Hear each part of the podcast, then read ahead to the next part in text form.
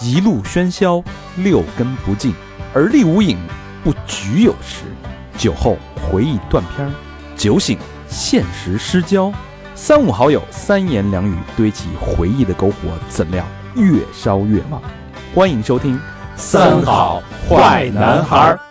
哎，欢迎收听最新一期《三好私房课》啊！嗯，大家没有听错，嗯这是一期公播节目，对，但是它同时也是一期私房课。然后，呃，在高老师的这个强烈的提议下，我们把这期私房课作为公播节目进行播放。嗯，呃，具体原因，高老师可以跟大家说一下啊。对，因为那个呃最近有一个呃令人恶心的一个重犯啊，就是韩国的，大家我不知道都看没看过《溯源》，然后他这、这个电影原型的这个犯人赵斗淳将于十二月十三日出狱，嗯，所以呢，就是钱很重要。但是有些事儿比钱更重要。嗯，这期放私房课就是希望能让更多的人听到这期节目。对放对不是，放放公公播播。对，嗯对于啊那个好多朋友没听过私房课的朋友，简单说一下这个真言映画馆的这个定位啊。嗯它是一个就是结结合历史呃电影事件、电影跟现实相映照加结合的这么一个一个选题的一个策略。嗯就是我们我们每期会选一个电影，然后这个电影呢跟现实生活是有相关的。嗯比如说我们之前做了很多的选题，包括暗网的一二三暗网三部曲。对，然后杀人、杀人狂魔达莫，对我们都是通过电影去挖掘这个原型背后的故事，嗯背后的这些这些案件，对以及这些细节。那今天呢，我们选的这部电影是《溯源》，嗯然后包括《溯源》背后整个这个案情啊、案件呀、嗯，呃，都会涉及到、啊，呃，因为这期涉及到大量的相关的专业知识，包括。对现实生活的这些映照，一些很多形式啊、法律条款之类的，所以，呃，我们今天特别请了一个重磅的嘉宾，嗯就是我们的老龚律师啊，啊龚律师跟大家打一招呼。哎，大家好，我是老龚律师，龚是龙公公，大家好。嗯，啊、这个龚律师强烈要求啊，说是老龚律师。得得叫老公，得叫老公。对，先那个大概介绍一下龚律师啊。老龚律师呢是这个政法的硕士，嗯然后这个以前是在北京啊某检察院任检察官，然后现在呢是刑事辩护律师，就是以前是把人送进去，现在呢是主要是把人捞出来。哎呀，哎，是这个从事十年以上非常有丰富经验的，就算法律从业者是吧？嗯对对，刑事方面的法律从业者，太适合咱们这期节目了啊！对，所以这期节目我们是这个努足了劲儿啊，嗯要把这事儿好好说的说的啊。没错，因为这个，我跟老何还有龚律师都是有孩子，而且我们的孩子都是女儿，对嗯所以这个节目对我们其实也是有切身的，呃，参考价值，对对而且有对预防的这种价值。嗯，觉得所有的父母啊，或者以后将要为人父母的人，就其实都应该听一听这期节目。我觉得是人都得听。嗯嗯嗯，嗯，好吧，那我们就闲话少说，我们嗯开始正式开始今天的针叶映画馆之溯源。嗯，好， 唉黑夜已经降临，但有些故事却正在发生。这里是真夜映画馆。呃，那么这期我们要聊的《溯源》呢，是上映上映于二零一三年的，是李俊毅导演，然后是这个我非常非常喜欢的韩国的影帝薛景求主演。嗯，呃，这部电影呢是也是获得了第三十四届韩国电影青龙奖的最佳影片。嗯，然后呢，它是根据这个真实事件改编的啊，它的原始的这个事件呢，轰动了整个韩国，呃，以以及啊整个亚洲，呃，也促使了这个化学阉割法案的一个成立。嗯而且有数十万人在这个青瓦台请愿，甚至韩国的时任总统李明博还为这事儿公开道歉。嗯嗯，那我们还是啊，先先聊电影。嗯，呃，这个溯源呢，他们一家人啊，是是这个爸爸妈妈和孩子啊，一家三口。然后这个这一天呢，天空晴朗啊，一只风筝飞过。然后溯源的妈妈呢，在家中啊，一边这个和朋友打着电话，嗯一边手忙脚乱的收拾东西啊，这个准备出门儿。嗯她去干嘛呢？是和她的好闺蜜，也就是溯源的同学，叫荣植的妈妈，嗯他们一起去参加那个家长委员会的一个聚会。嗯哎，然后在这个家长委员会当中呢，呃，溯源的妈妈呢，就是明显是一个这个边缘人物，嗯哎，穿着打扮啊，就是一看就是没什么钱家里。呃，然后这个溯源的妈妈呢，有一个小秘密，她又怀孕了。她哎，她跟她这闺蜜吐槽说，三年了，我跟老公只做了这一次，居然我又怀孕了，嗯，三年三年一三对、嗯三年一次啊，老公厉害啊啊！咱们这个侧面说老，咱们这老公也厉害。嗯是吧是。然后另一边呢，这个素媛的爸爸叫东勋，他在这个工厂工作，是一个非常标准的一个打工人哎，嗯啊、也是很典型的一个中年男人。回家呢就躺在沙发上看电视，他的心里只有棒球，一点都不关心他的老婆和女儿。嗯然后这个生活虽然三个人这个过得不富裕啊，但是却其实还挺幸福的。嗯，呃，女儿素媛呢，今年八岁，这个乖巧可爱，但是她也有自己的烦恼啊，嗯比如这次考试啊，成绩不太理想，然后又和这个青年呃青梅竹马的小胖子荣植闹了点小矛盾啊嘿，就完全是小小女孩的这种、啊、哎，小朋友那种小心思，嗯对小烦恼。然后呃，这天早上是一个普通的下雨的早上，嗯妈妈呢在这店里忙活，就是他妈是开小卖部的，嗯，然后爸爸呢一边接着工厂的电话，说这工厂有事儿了啊，你赶紧来。嗯然后一边呢在给素媛扎辫子，然后他爸呢手笨就弄疼了这个素媛，素媛就很不高兴，然后就是又和妈妈生气，说为什么你不帮我这个梳头发呢？然后就没让妈妈送她去学校，她就一个人打着这个她的小黄伞，说那我我自己去了。临走前呢，她妈妈嘱咐她说你要走大路啊。然后这素媛说，哎，我二百秒就能跑到学校。嗯然后这个时候，小卖部的窗外呢有一个黑影闪过，但是当时这个东勋，也就是素媛的爸爸啊，在找雨伞，手这个手忙脚乱的也没太注意。嗯素媛呢，她走着这个每天都在上学的熟悉的这个道路，听着邻居家小孩熟悉的钢琴声，心情还不错，往学校走去。在岔路口，她犹豫了一下，听妈妈的话，选择了走大路。路边呢有一个肮脏猥亵的大叔，看着同学们啊，全都抄着小路跑进了学校，因为这个小路比较近。嗯，然后那天又下雨，所以同学们呢都走的小路。嗯，那么这样一来，大路反而变成了没人的路大路变小路了，啊，啊，就落了单儿了，对。然后这个猥亵的这大叔就说啊：“你这伞真好看，叔叔没伞，你能帮叔叔也撑一下伞吗？”呃，这个之后啊，在这个工地旁边废弃的小屋里，素媛的这个小黄伞呢已经毁坏了，她的书包、鞋和衣服也都散落在地上。奄奄一息的素媛就拨通了报警的电话。此时的素媛呢，刚刚在经历了非人的地狱般的虐待之后，脑子里只有两件事儿：第一，他为什么要这么对我；第二，我现在不能给爸爸打电话，会打扰他的工作。孩子真懂事儿，啊你知道吗呃，与此同时呢，爸爸在工厂已经开始了辛勤的工作，妈妈呢在一边吃着父女俩吃剩的早餐，嗯，一边还查着账单，在那儿嘟囔说：“哎呀，明明是夏天，为什么燃气费这么贵？”两个人全然不知，嗯对啊，嗯当夫妻二人接到警察的电话，火速赶来了医院。医生的诊断是直肠、大肠多发性创伤与撕裂，部分大小肠需要截掉，下体出血严重，脸部受伤严重。妈妈看到素媛的样子就直接崩溃了，她意识到如果她自己送孩子去上学，如果让孩子和同学们一起走，就不会出现这样的情况，所以妈妈非常自责。嗯手术当中呢，情绪啊看似很稳定的爸爸东勋被医生告知，现在你如果想保命的话，就只有一个办法，那就是把大肠和肛门都拿掉，然后把小肠的一部分挪到体外，一辈子靠人工肛门来过活。这基本就是给全给毁就了，不能不能自理了，已经。嗯，呃，但是这个手术呢，需要这个监护人签字。然后东勋想了想，对医生说：“那你救救他吧。”嗯，东勋呢，透过手术室的玻璃，看着医生从女儿的体内取出了什么东西，然后面无表情的走到了妻子面前。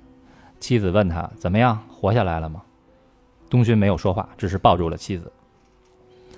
呃，手术成功了，素媛呢没有了生命危险。当素媛醒来之后啊，第一句话就问东勋说：“爸爸，你去过工厂了吗？”早上说工厂出事儿了，我觉得爸爸会很忙，但是呢，坏人也要抓住啊。我也不小了，所以我就自己报警了。他呢头发凌乱，酒气很大，穿着一个有很多兜儿的衣服。然后他往学校那边去了，我担心他去学校惹事儿，所以一定要抓住那个坏人。然后东勋说：“爸爸已经跟警察见过面了，马上就能抓住他。”素媛说：“那就好。”呃，我总感觉口很渴，我还想大便。说完呢，就流着眼泪沉沉睡去。此时，东勋再也忍不住了，看着被折磨的不成人形的女儿，痛哭不已。嗯，这个这个电影儿我一直是不敢看，然后到这个镜头，我觉得是所有只要是正常人嗯，嗯都会忍不住，因为一个天真可爱的小女孩，那个脸已经被打成了都肿了都，就是没有人形了，哦嗯然后嗯加上你再看她体内身体，无论是直肠，包括自己的这些身体被折磨成不知道，就因为他这个导演他没有讲讲述描述那个施暴的过程，啊没有。描述，嗯但是你从这个结果来说，你能你能自己去，想象到那个你能去补脑补一下这个过程是多残忍。嗯，对没错。呃，然后警察那边呢啊，他调查的非常的顺利，因为在现场呢发现了指纹，嗯把这个指纹和这个警方的这个指纹库一对比，就是警方的指纹库是你有前科的，对这些人要留指纹，哎，一对比一看有人吻合，但是你光有指纹的话啊是没法抓捕的，还需要这个直接证据。嗯嗯呃，才能实施紧急抓捕，这是韩国那边的一个法律的流程。嗯这个所谓直接证据是什么？就是被害人要提供陈述，并且要指认这个罪犯，嗯哦，那等于让得让素媛再重新面对一下的，等于得让溯源回忆一下当时的情形啊，并且要指认一下谁是罪但你犯，这个对一个八岁的小女孩来说，就挺太残忍了非常残忍。对啊，嗯，呃所以父母的意见呢就不一致。嗯呃，两个人这个争吵了以后呢，负责这案件的一个小警官哈，他提供了一个办法，说有一个有一个机构叫向日葵中心，嗯它是干嘛的呢？是给这个未成年人、未成年的性侵害的受害者嗯提供咨询的这么一个地方，嗯它可以帮助孩子呢减少精神打击。嗯回到家呢，这个东勋就看素媛的画本儿，素媛平时爱画画，嗯，然后他就想到素媛说：“这爸爸，你一定要抓住坏人。”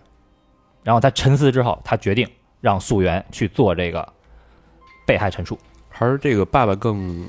理性一点。啊、嗯是更理性一些。而而且素媛本身感觉她也是一个有社会责任心的一个，没错，这小，孩非常非常的善良，嗯嗯，特别嗯特别替别人着想。没错。这个向日葵的负责人啊，是一个坐着轮椅的中年女人，嗯，呃，非常专业。在这个事件发生三天之后，她就引导着还在病这个病床上的素媛呢，成功的指认了这个罪犯。啊呃，然后他对这个东勋夫妇说哈，说你你们家孩子呀，未来的心理情况可能会比现在更差，所以单靠你们家人呢，可能就是没办法去负担这个事儿。嗯如果有需要呢，可以找我来帮忙。因为这个向日葵院长的女儿，啊，就这个中年妇女的女儿，曾经也经历过和素媛一样的事儿，并且在十六岁那年跳河自杀了。嗯啊，然后这院长啊也想跟女儿一起死，就开车冲进了河里，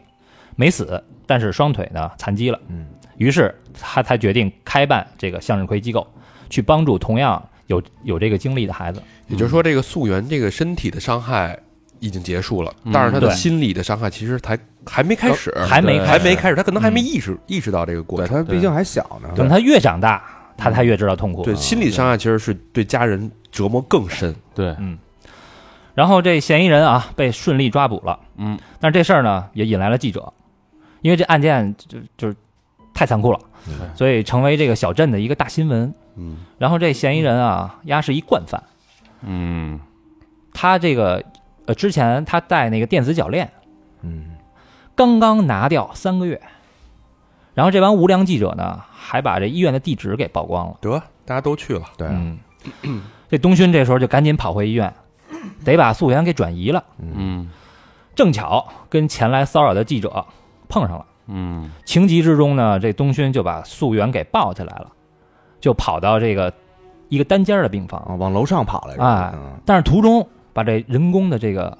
这个粪袋儿，因为嗯它要装人工的肛门，就要有人工的这个粪袋儿，嗯把这人工粪袋儿呢给弄破了。然后这时候素媛就哭着问他爸爸啊，嗯说我做错了什么呢？然后这个东勋就是也没听，因为当时太急了，嗯就特别慌张的去擦那个排泄物，嗯然后他情绪激动的这个样子，嗯，让素媛想起了那个凶手。嗯素媛呢就受刺激了，情绪呢也就崩溃了。然后与此同时，素媛的妈妈在医院晕倒了，因为她怀孕了嘛，嗯，所以以怀孕的这事儿也就曝光了。这个东勋这时候才意识到自己特别不称职，无论是作为一个父亲，还是作为一个一个丈夫。嗯对此后呢，素媛一方面这个害怕见到爸爸，或者说就是害怕见到中年男子，嗯，另一方面呢，她觉得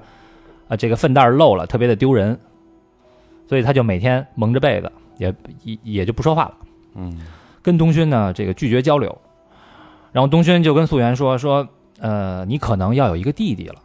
希望素媛能开心啊，让他这个坚强起来。小女孩每天就坐在床上，把自己蒙在被单里边，嗯谁都不见，给自己隔离了，等于是，嗯，嗯有点像那个那会儿那李云芳似的，就配一被被单儿就跟哪儿受刺激了。嗯嗯，然后开庭了啊，开庭了，犯人呢一脸无辜，说这事儿不是我干的。然后警察拿出证据，啊，那个叫什么，这个检察院啊，嗯拿出证据，说你的鞋还有你穿的衣服上全都有素媛的血迹。然后这犯人又说，我这鞋和衣服啊，前两天丢了，让人偷了。嗯，他显然面对这个庭审呢，非常非常有经验。惯犯嘛，啊，嗯所以一审就没有结果。呃，然后同时在医院啊，向日葵的这个院长，他组织素媛的妈妈还有这个朋友们啊，嗯穿起了卡通人物的一个套装 cosplay。嗯这卡通人物是什么呢？叫香肠猴，嗯就是一个那个小猴子。啊、这是素媛最喜欢的卡通人物，她每天早上都要看。嗯然后他们在这个房间里啊，唱歌跳舞啊，然后素媛看了很开心，也是事件之后她第一次露出了这个笑容。嗯然后东勋一看，哎，这效果不错呀，要不然我把这个套装给租下来吧。但是因为他们家其实挺穷的嘛，没什么钱了，呃，这个道具店的老板啊也挺善良的，说我这儿呢就是有一旧的，嗯，要不然你把这猴儿给拿走，就是其他的我就不能给你了，你把这猴儿给拿走，就等于这半买半送。嗯啊，把这套装呢就送给了东勋。然后从此之后，这个东勋在出现的时候，嗯就只是穿着这个套装出现。嗯，这是最感人的一幕，嗯，然后这个素媛呢，因为喜欢画画，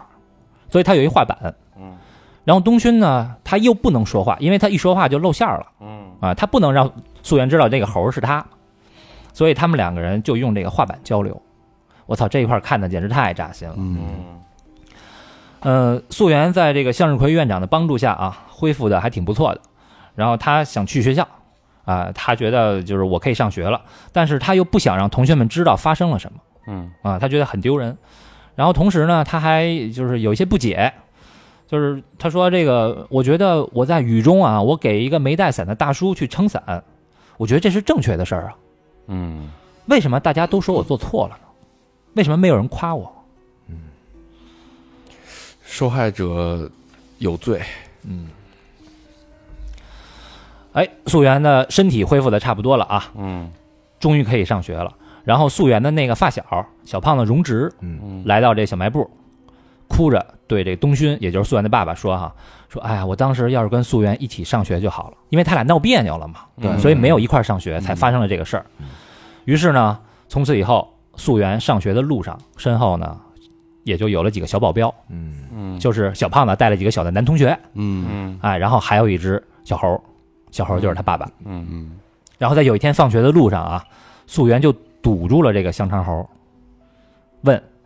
你是爸爸吧？你是为了我才穿成这样的吧？”然后两个人手拉着手回了家。嗯我操，这一段看的也是，这个几近要流泪啊。嗯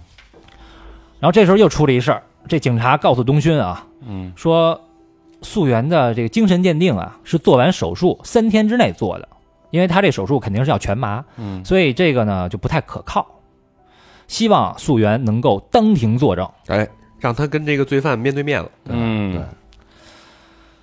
哎呦，这个呃也是很扎心嗯啊！她的精神状态刚有一些好转，这肯定呢会给素媛带来二次伤害的。嗯所以这东勋啊就决定，要不我去看守所，我去找这罪犯聊聊去吧。嗯然后他们俩呢，这个隔着玻璃就开聊。这嫌疑犯呢就说说，哎呀，我也不记得了，而且我吧，我一喝酒就不记事儿。你们逼着我想起来呢，我也挺头疼的。但如果啊，我真的对着孩子我做了那样的事儿，那我可真不是人。哎，但是你要想和解呢，我也挺愿意的。可是呢，我现在身无分文，我没我没钱。我要是能早点出去呢，也能早点这个赚钱还给你。这这感觉得便宜卖乖，然后嗯他妈的还耍混蛋那种，哎，二皮脸。所以呢，如果你聪明的话啊，你就想清楚，你以为我能在这儿待多久？总有一天我会出去的。丫威胁人家，嗯面对如此嘴脸啊，这个东勋就是也崩溃了，嗯非常愤怒。但他抄起椅子，却只能砸到那个玻璃上。嗯啊，这块儿其实我觉得是有一个小小的 bug 啊，就是在看守所去探视，难道没有录音和监控吗？这是有的，全程录音录像监控。是吧？你都说了这种话，那肯定得给他重判啊。但是人家没他没说出任何，这只是威胁嘛就，跟证据有关的，对他没有任何证据，嗯，这个应该没法当证据吧？对没法当证据，没法当证据啊。嗯操，只是激怒他而已。嗯。对啊，然后回家之后，这个东勋就非常愤怒嘛，嗯他对妻子说出了自己的想法，问说：“你给我买保险了吗嗯？”说那个混蛋啊，可能也就八九年就出来了，那时候呢，咱家素媛才不到十八岁嗯啊。他如果是这样的话啊，如果轻判的话，我就亲手杀了他。嗯，而这些对话啊，夫妻两个人以为素媛没听到，但其实素媛在卧室里听得清清楚楚的。嗯嗯最终，因为素媛呢年纪太小，她的证词的真实性啊受到了怀疑，所以她不得不来到法庭。嗯，素媛呢虽然又成功的指认出了罪犯，但是这个她的辩护律师啊嗯非常操蛋。嗯，这个犯人的辩护律师就问他说：“哎，那你当时有没有闻见什么味儿啊？”素媛呢就说：“啊，我承认，闻到了很重的酒味儿。”嗯嗯然后法庭上呢，这个罪犯也坚持说，我喝醉了，我什么都不记得了。那如果真的是我做的啊，嗯我甘愿去死，但是我真的不记得。法官，我冤枉啊！嗯就一口咬定自己是不知道。对他，肯定跟律师之前打就是通过气儿了，肯定啊的呀，嗯嗯肯定的呀。然后就特特别操蛋的是啊，这律师还给提供了他酒精中毒和精神不正常的一个证明。嗯嗯啊，这个有句话叫什么？这精神病杀人不犯法，嗯很多影视剧都有这样的桥段啊。嗯一会儿也可以请老公律师帮我们详细的去分析一下这个哎有没有这事儿到底。嗯嗯的，好的，然后最终的判决呢是这样：所有的罪状啊都成立，并且在他有前科的情况下，鉴于酒醉、神志不清以及考虑到犯人年岁过大，当时犯人是五十六岁，所以判处有期徒刑十二年，裁判十二年嗯并且驳回被害人的赔偿申请，不给赔偿，也就是说，素媛他们家一分钱得不到。此时此刻呢，这个操蛋的判决啊，嗯在法庭里呢引起了民愤，然后场面就乱了。嗯这个东勋呢，趁着场面乱的时候，想拿一个钝器嗯把这犯人给他砸死。嗯这个时候很紧张，法警也几乎要拔枪了。嗯就他只要下手，法警肯定就掏枪打他了。嗯啊，就在这时，素媛呢就跑进了法庭，这抱住了他他爸爸的腿，就喊着：“爸爸别别因为他之前已经听见了，！”他已经听见所以了他呀，有嗯有这个准备，没错。嗯，呃，犯人呢就看着痛哭的一家三口，面无表情的被法警带离了法庭。嗯又过去了几个月啊，素媛的弟弟出生了，嗯，取名叫什么呢？叫素旺。一家人的生活仿佛也回到了正轨。然后这一天呢，阳光明媚，就好像是影片开始的那一天，嗯仿佛一切呢都没有发生过。素媛放学早早的就回了家，心情不错。然后他爸呢，又躺在沙发上看棒球，嗯但看的是这个棒球的重播。然后素媛特别调皮，就直接透露了比分，嗯三比零，罗纳尔多进了仨。嗯嗯然后素媛呢就跑回屋里，拿好一个飞机的模型，这是他给他弟弟做的。嗯这时候弟弟呢躺在妈妈的身边，妈妈呢已经睡着了。然后素媛就陪着弟弟躺了一会儿，对弟弟说了一句话：“你能出生真是太好了。”嗯，影片的最后一个镜头就定格在一个窗户上，这电影就完了。嗯，他说那句话意味深长啊。对，嗯呃嗯，有两种这个分析啊，嗯可能一方面就是心里比较阳光的，或者说他希望这个事儿能往好的方向去发展的，嗯哎，他觉得，哎，挺好的。你你看，一家人这个又很幸福了，然后又有弟弟出生了，素媛又有弟弟了，哎，嗯这个素媛以后就是一个姐姐了，她可能会会这个更加的强大。嗯对他这但么说，嗯，但我的看法可能不是这样，我觉得素媛可能是自杀了。嗯因为反正那意思是还有一孩子呢，啊、对吧因为之前首先有一个桥段，有一个铺垫，就是院长的女儿在十六岁时候自杀了。嗯你想，一个女孩十六岁，她懂了这些东西，嗯，也情窦初开了，对，是吧？嗯也意识到这个自己要变成一个女人了，嗯但是她的身体已经这个支离破碎了，所以她选择自杀那。个自卑心估计已经达到顶点了那种。嗯对，然后另外一个呢，就是呃，素媛知道这个她被判了十二年才，那十二年她出来的时候，素媛才二十岁。嗯对，嗯，那那个时候要怎么去面对这些东西？如果他还活着的话，他爸爸会不会为了他把那个人杀死？对，这十二年也就是下个月，十二月十二月十三号嘛，就对到这十二年，没错嗯，然后，呃，其实我的分析是这样啊，素媛呢在医院的时候，他爸爸跟他说：“你可能要有一个弟弟了。从那一刻开始，素媛所有的坚强都是在演出来的，都是装的。她在等着她弟弟出生的那一天，她弟弟出生了，就代表着有人能代替自己了。嗯嗯，然后这个他弟弟啊，取名叫什么呢？叫素望。嗯然后他叫素媛，但其实这是一个音译。如果意译的话啊，嗯素媛的名字应该叫素愿，嗯所以他和他弟弟两个人的名字合起来呢是叫愿望。愿望，嗯，愿望看似呢很美好，但是，嗯呃，就像老何刚才说的，如果第一个孩子残疾了，你再要一个孩子，说明什么？说明第一个孩子很有可能是被抛弃了。嗯嗯，你全家的希望不是第一个孩子，而是第二个健康的孩子。嗯嗯，所以我觉得素媛她一定心里可能也会这么想，意味着全家人都把她抛弃了。嗯，但是但是他没没出事儿的时候就已经怀上了，没出事儿的时候就怀上了啊，对，嗯所以这也不是父母的错嗯，啊。嗯，然父后母也没有这个这个意愿，嗯，对，但他自己会这么想，对我我觉得会，因为他觉得是一种解脱，我分析这个影片，它要表达的是什么事儿啊？嗯因为这影片是二零一三年的事儿，嗯，呃，然后这件事件本身呢是二零零八年，嗯所以那个时候就是其实已经有很多民众在抗议了，说这个案件判的太松了，这个犯人就该死。嗯所以他拍这个电影的寓意，我觉得可能是呃，当一个小孩儿他经历了这些事儿之后，嗯，无论外界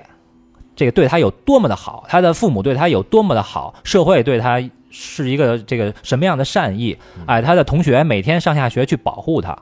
嗯以及他有了弟弟，他们家有了希望，嗯，所有的这些都不会让他更有希望。你就想他自己懂事儿以后，他如果嗯比如说看电影频道的什么的，嗯然后发现看到这部电影了，他自己心里他得怎么想？我觉得就是呃现实应该比他承受那些残酷一百倍，嗯，嗯就是包括歧视啊，还没谈到呢。而且她素媛是一个特别呃有自尊心，然后替别人着想的这么一个小姑娘。在这种情况下，她受到了这些关照、关注，其实是因为她自己的受的这个伤痛。就嗯这种人，她其实往往是没法接受这，她自己内自尊心根本就是抗拒这种关注的。对，对，因为他就是一直在也很担心嘛，这事儿怎么跟朋友说呀？也不想让同学和朋友知道，但是其实整个小镇都知道，嗯，妈的有新闻嘛所以这是电影啊。嗯呃，我是这么去分析这个结局。那当然，这导演给了一个开放式的结局，大家就是可以根据自己心里的一个想象和愿望去来看这部电影的结局啊。嗯嗯我觉得没有那么重要。但是这个电影其实，呃，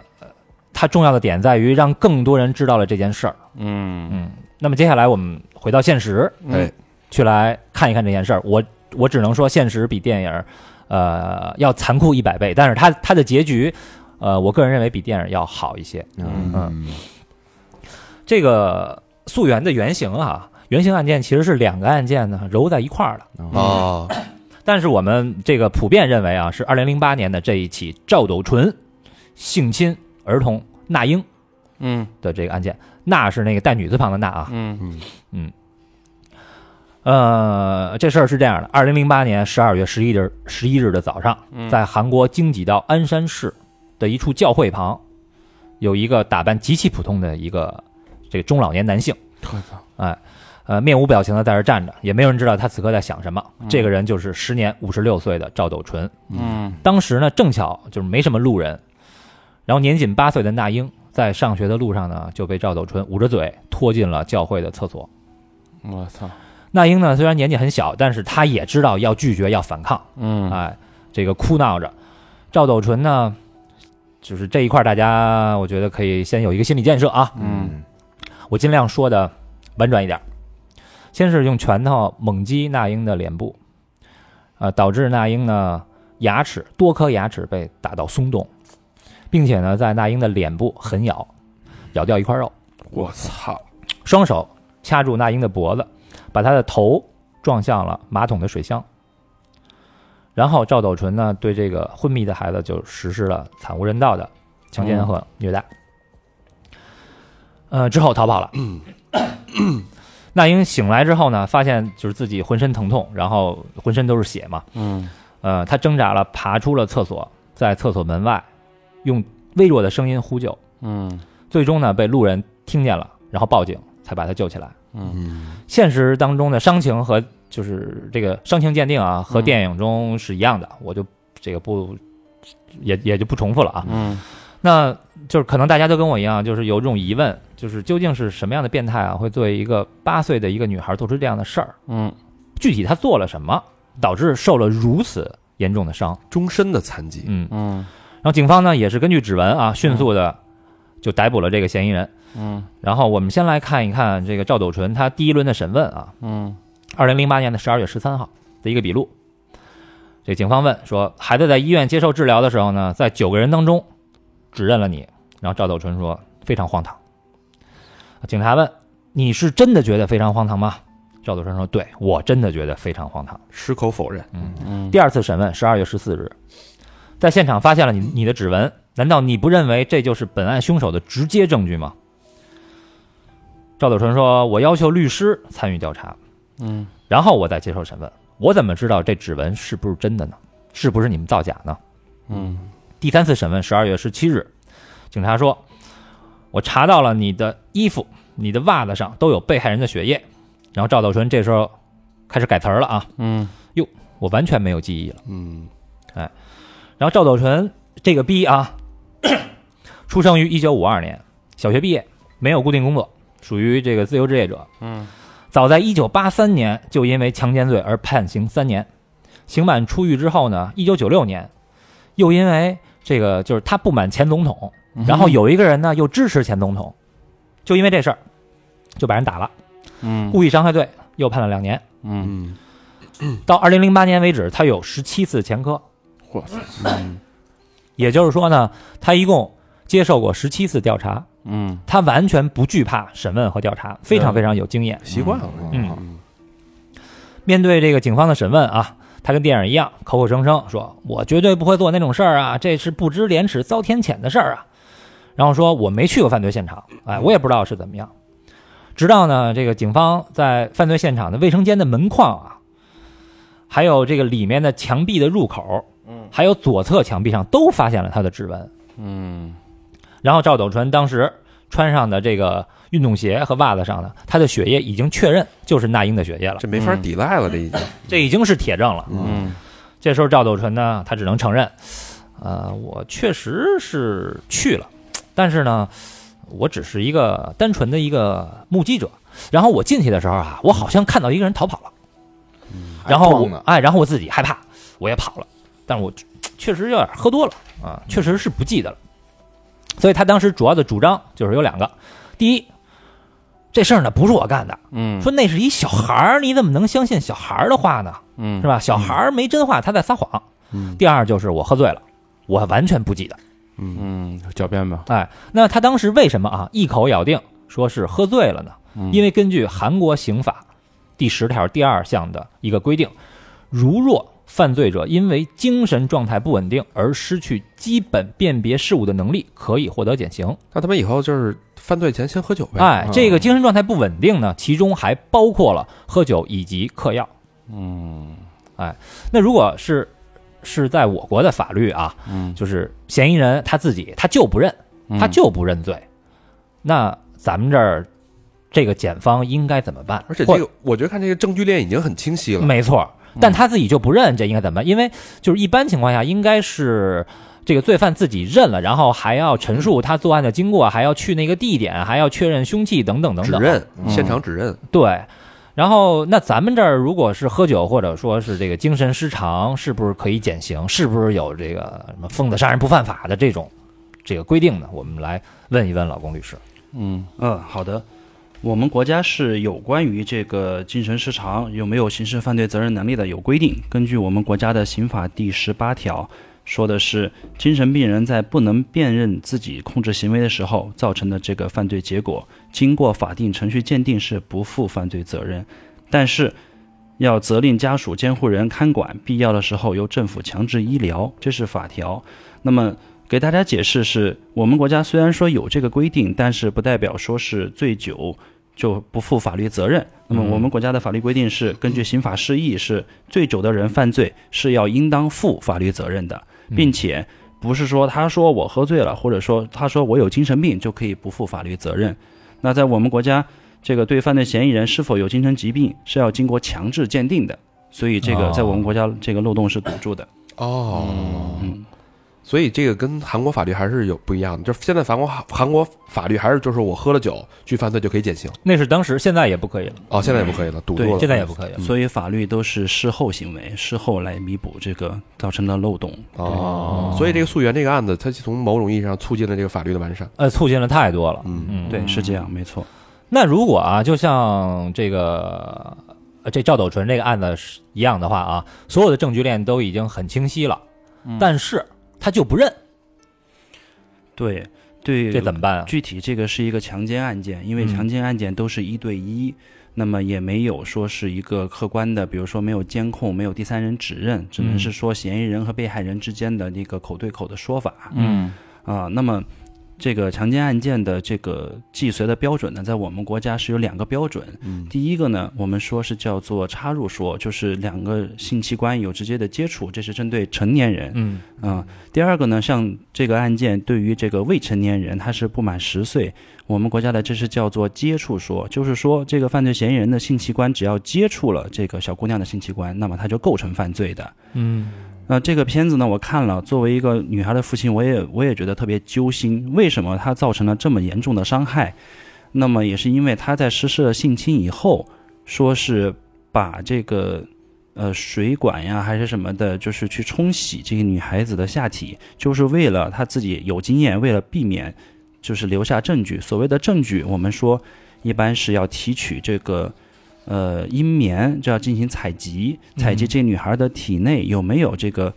呃嫌疑人留下的 DNA。那么他通过这样的冲洗，通过这样破坏证据的行为，那么确实是可能会造成这个把这个把这个接触的这个直接证据给毁毁掉，嗯，哦对所以他伤害女孩的下体，其实这目的是要毁毁坏证据，对，他其实是要毁坏证据。操！然后这个案件呢，就是咱们看到的证据说他肯定是到了现场，嗯但是他的现场只能是说现场有他的指纹，有他的血迹嗯啊，但是他对于他实施的强奸行为这个事情是矢口否认的，嗯所以是在这个认定上面，可能韩国那边的这个法律会更加的谨慎，因为是疑罪从无原则。嗯啊，在我们国家呢，那么这个强奸案件的证据标准还是相对要低一些，是更侧重于打击犯罪嫌疑人的嗯哦啊。对，那所以我认为这种案件，如果真的是发生在我们国家的话，我们依据我们国家的刑法，应该会对这个犯罪嫌疑人有一个更大的打击力度，啊这也才是能够宽慰我们作为这个父亲的心。嗯嗯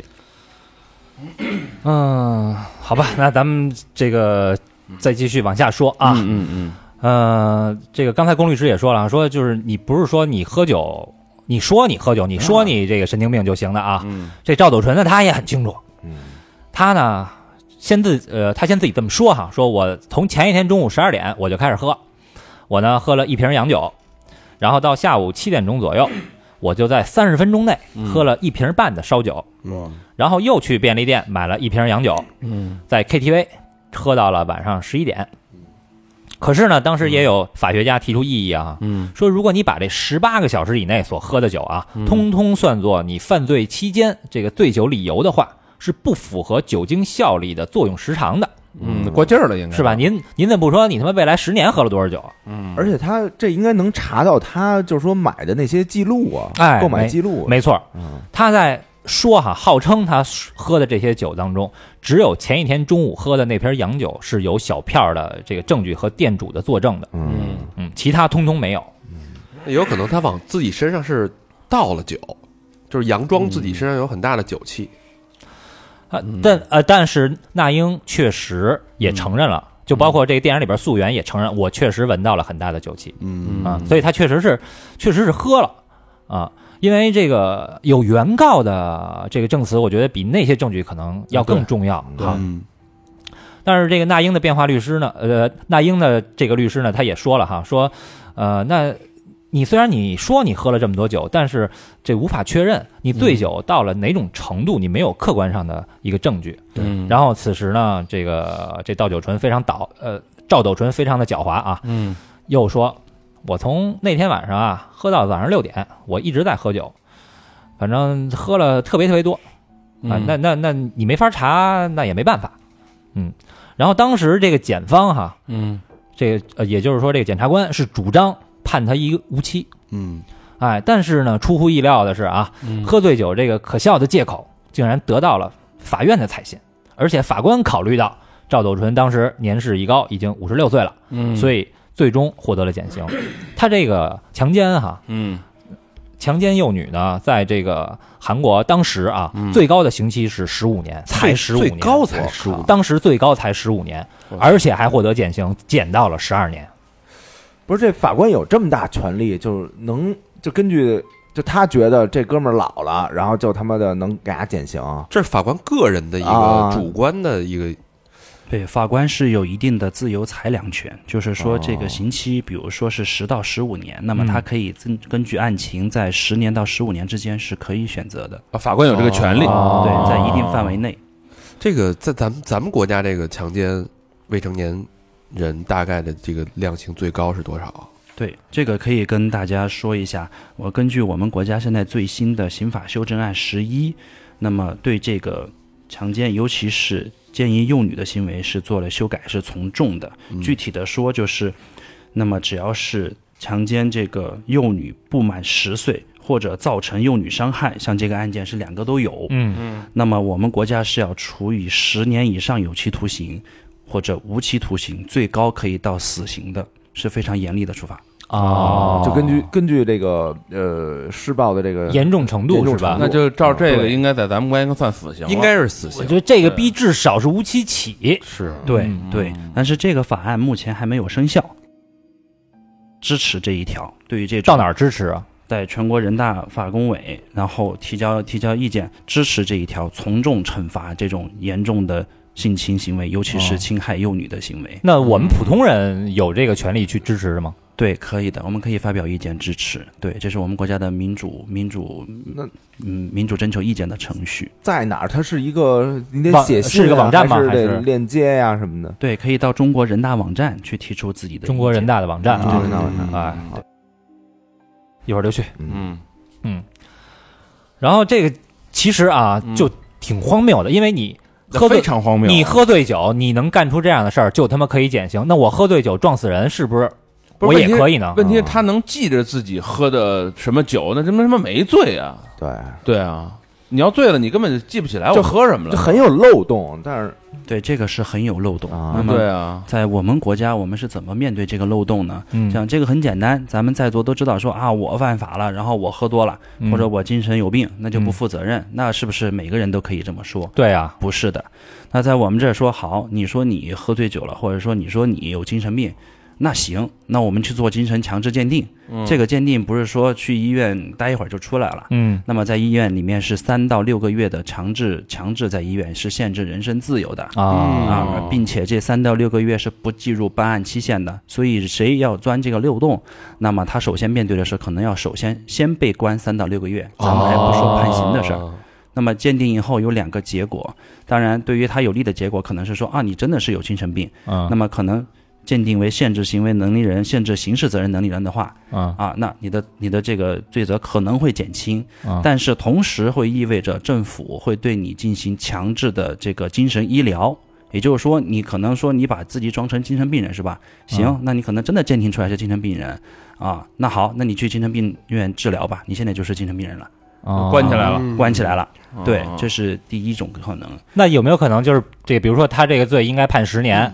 然后那你去这个精神病院治疗好了为止，治你丫二十年，对，这个不排哦除是吧？啊那也挺爽的。啊，嗯所以说还是比较大快人心。当然还有第二种可能，我们办案的过程中遇到过这种事情，说啊，那我就耍个小聪明，说我有精神病，鉴定了六个月，嗯，那鉴定结果是没有精神病。那么第一，这六个月是要是要在里面关着的；啊第二，这种要从重处罚。哦，欺骗，哦啊，哦对对，属于不坦白，属于抗拒抗拒调查。就是说，即使你侥幸，嗯你去这个六个月的这个辨认这个过程当中，你被判了，就是你装的嘛，嗯对吧？嗯你蒙混过去了，嗯然后我也要以精神病的标准去对你进行强制治疗，就是对你他妈没病都给你治成有病。我觉得这精神病还好说，你看素媛案这个他妈哥们儿就是聪明的聪明，他喝酒，啊所以这个对酒后这个怎么断这个事儿？哦，对，这个依据我们国家的刑法释义对对这个第十八条关于刑事责任能力的解释是有专门的提到的，就是醉酒以后的犯罪是要承担刑事责任的，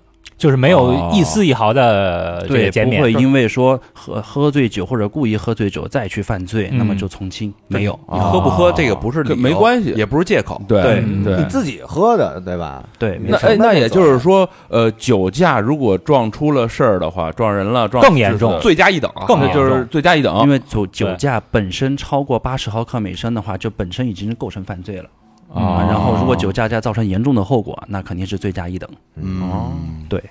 所以这个赵斗淳呀，当时呢、嗯就钻了这个韩国法律的一空子嗯，啊、呃，那这事儿肯定那英的家人是不能认的，嗯，所以呢那疯了，这上诉对，上诉。套蛋的是呢，二审维持原判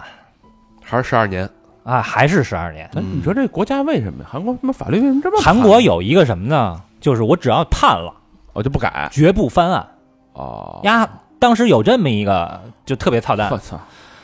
然后这个二审结果出来之后呢，嗯那英的家人呢强烈的反抗，嗯哎，强烈反抗。然后当时呢，法官是一个什么理由啊？嗯，我们要尊重法律为由，拒绝了再审的要求。我觉得这反而是不尊重法律啊。对你有再审的机会，就是嗯你得让人上诉啊，对啊，咱们国家是什么情况？龚律师，啊，对，咱们国家是规定的，跟韩国一样是二审终审制，就是说一审判决生上那个生效，然后嗯二审可以上诉，嗯二审判决以后立即生效，这个是一样的。哦嗯但是咱们国家是有补充规定的，嗯就是说。在这个二审判决生效以后，嗯，如果人民检察院或者是人民法院发现这个二审判决有问题，不符合法律规定，嗯，那么人民法院是可以上级法院直接指令再审的，这个我们国家是有救济机制的。哦，啊，再审就是第三审了，等于是哦，一它审不二叫第审三审，而是说叫指令再审重审，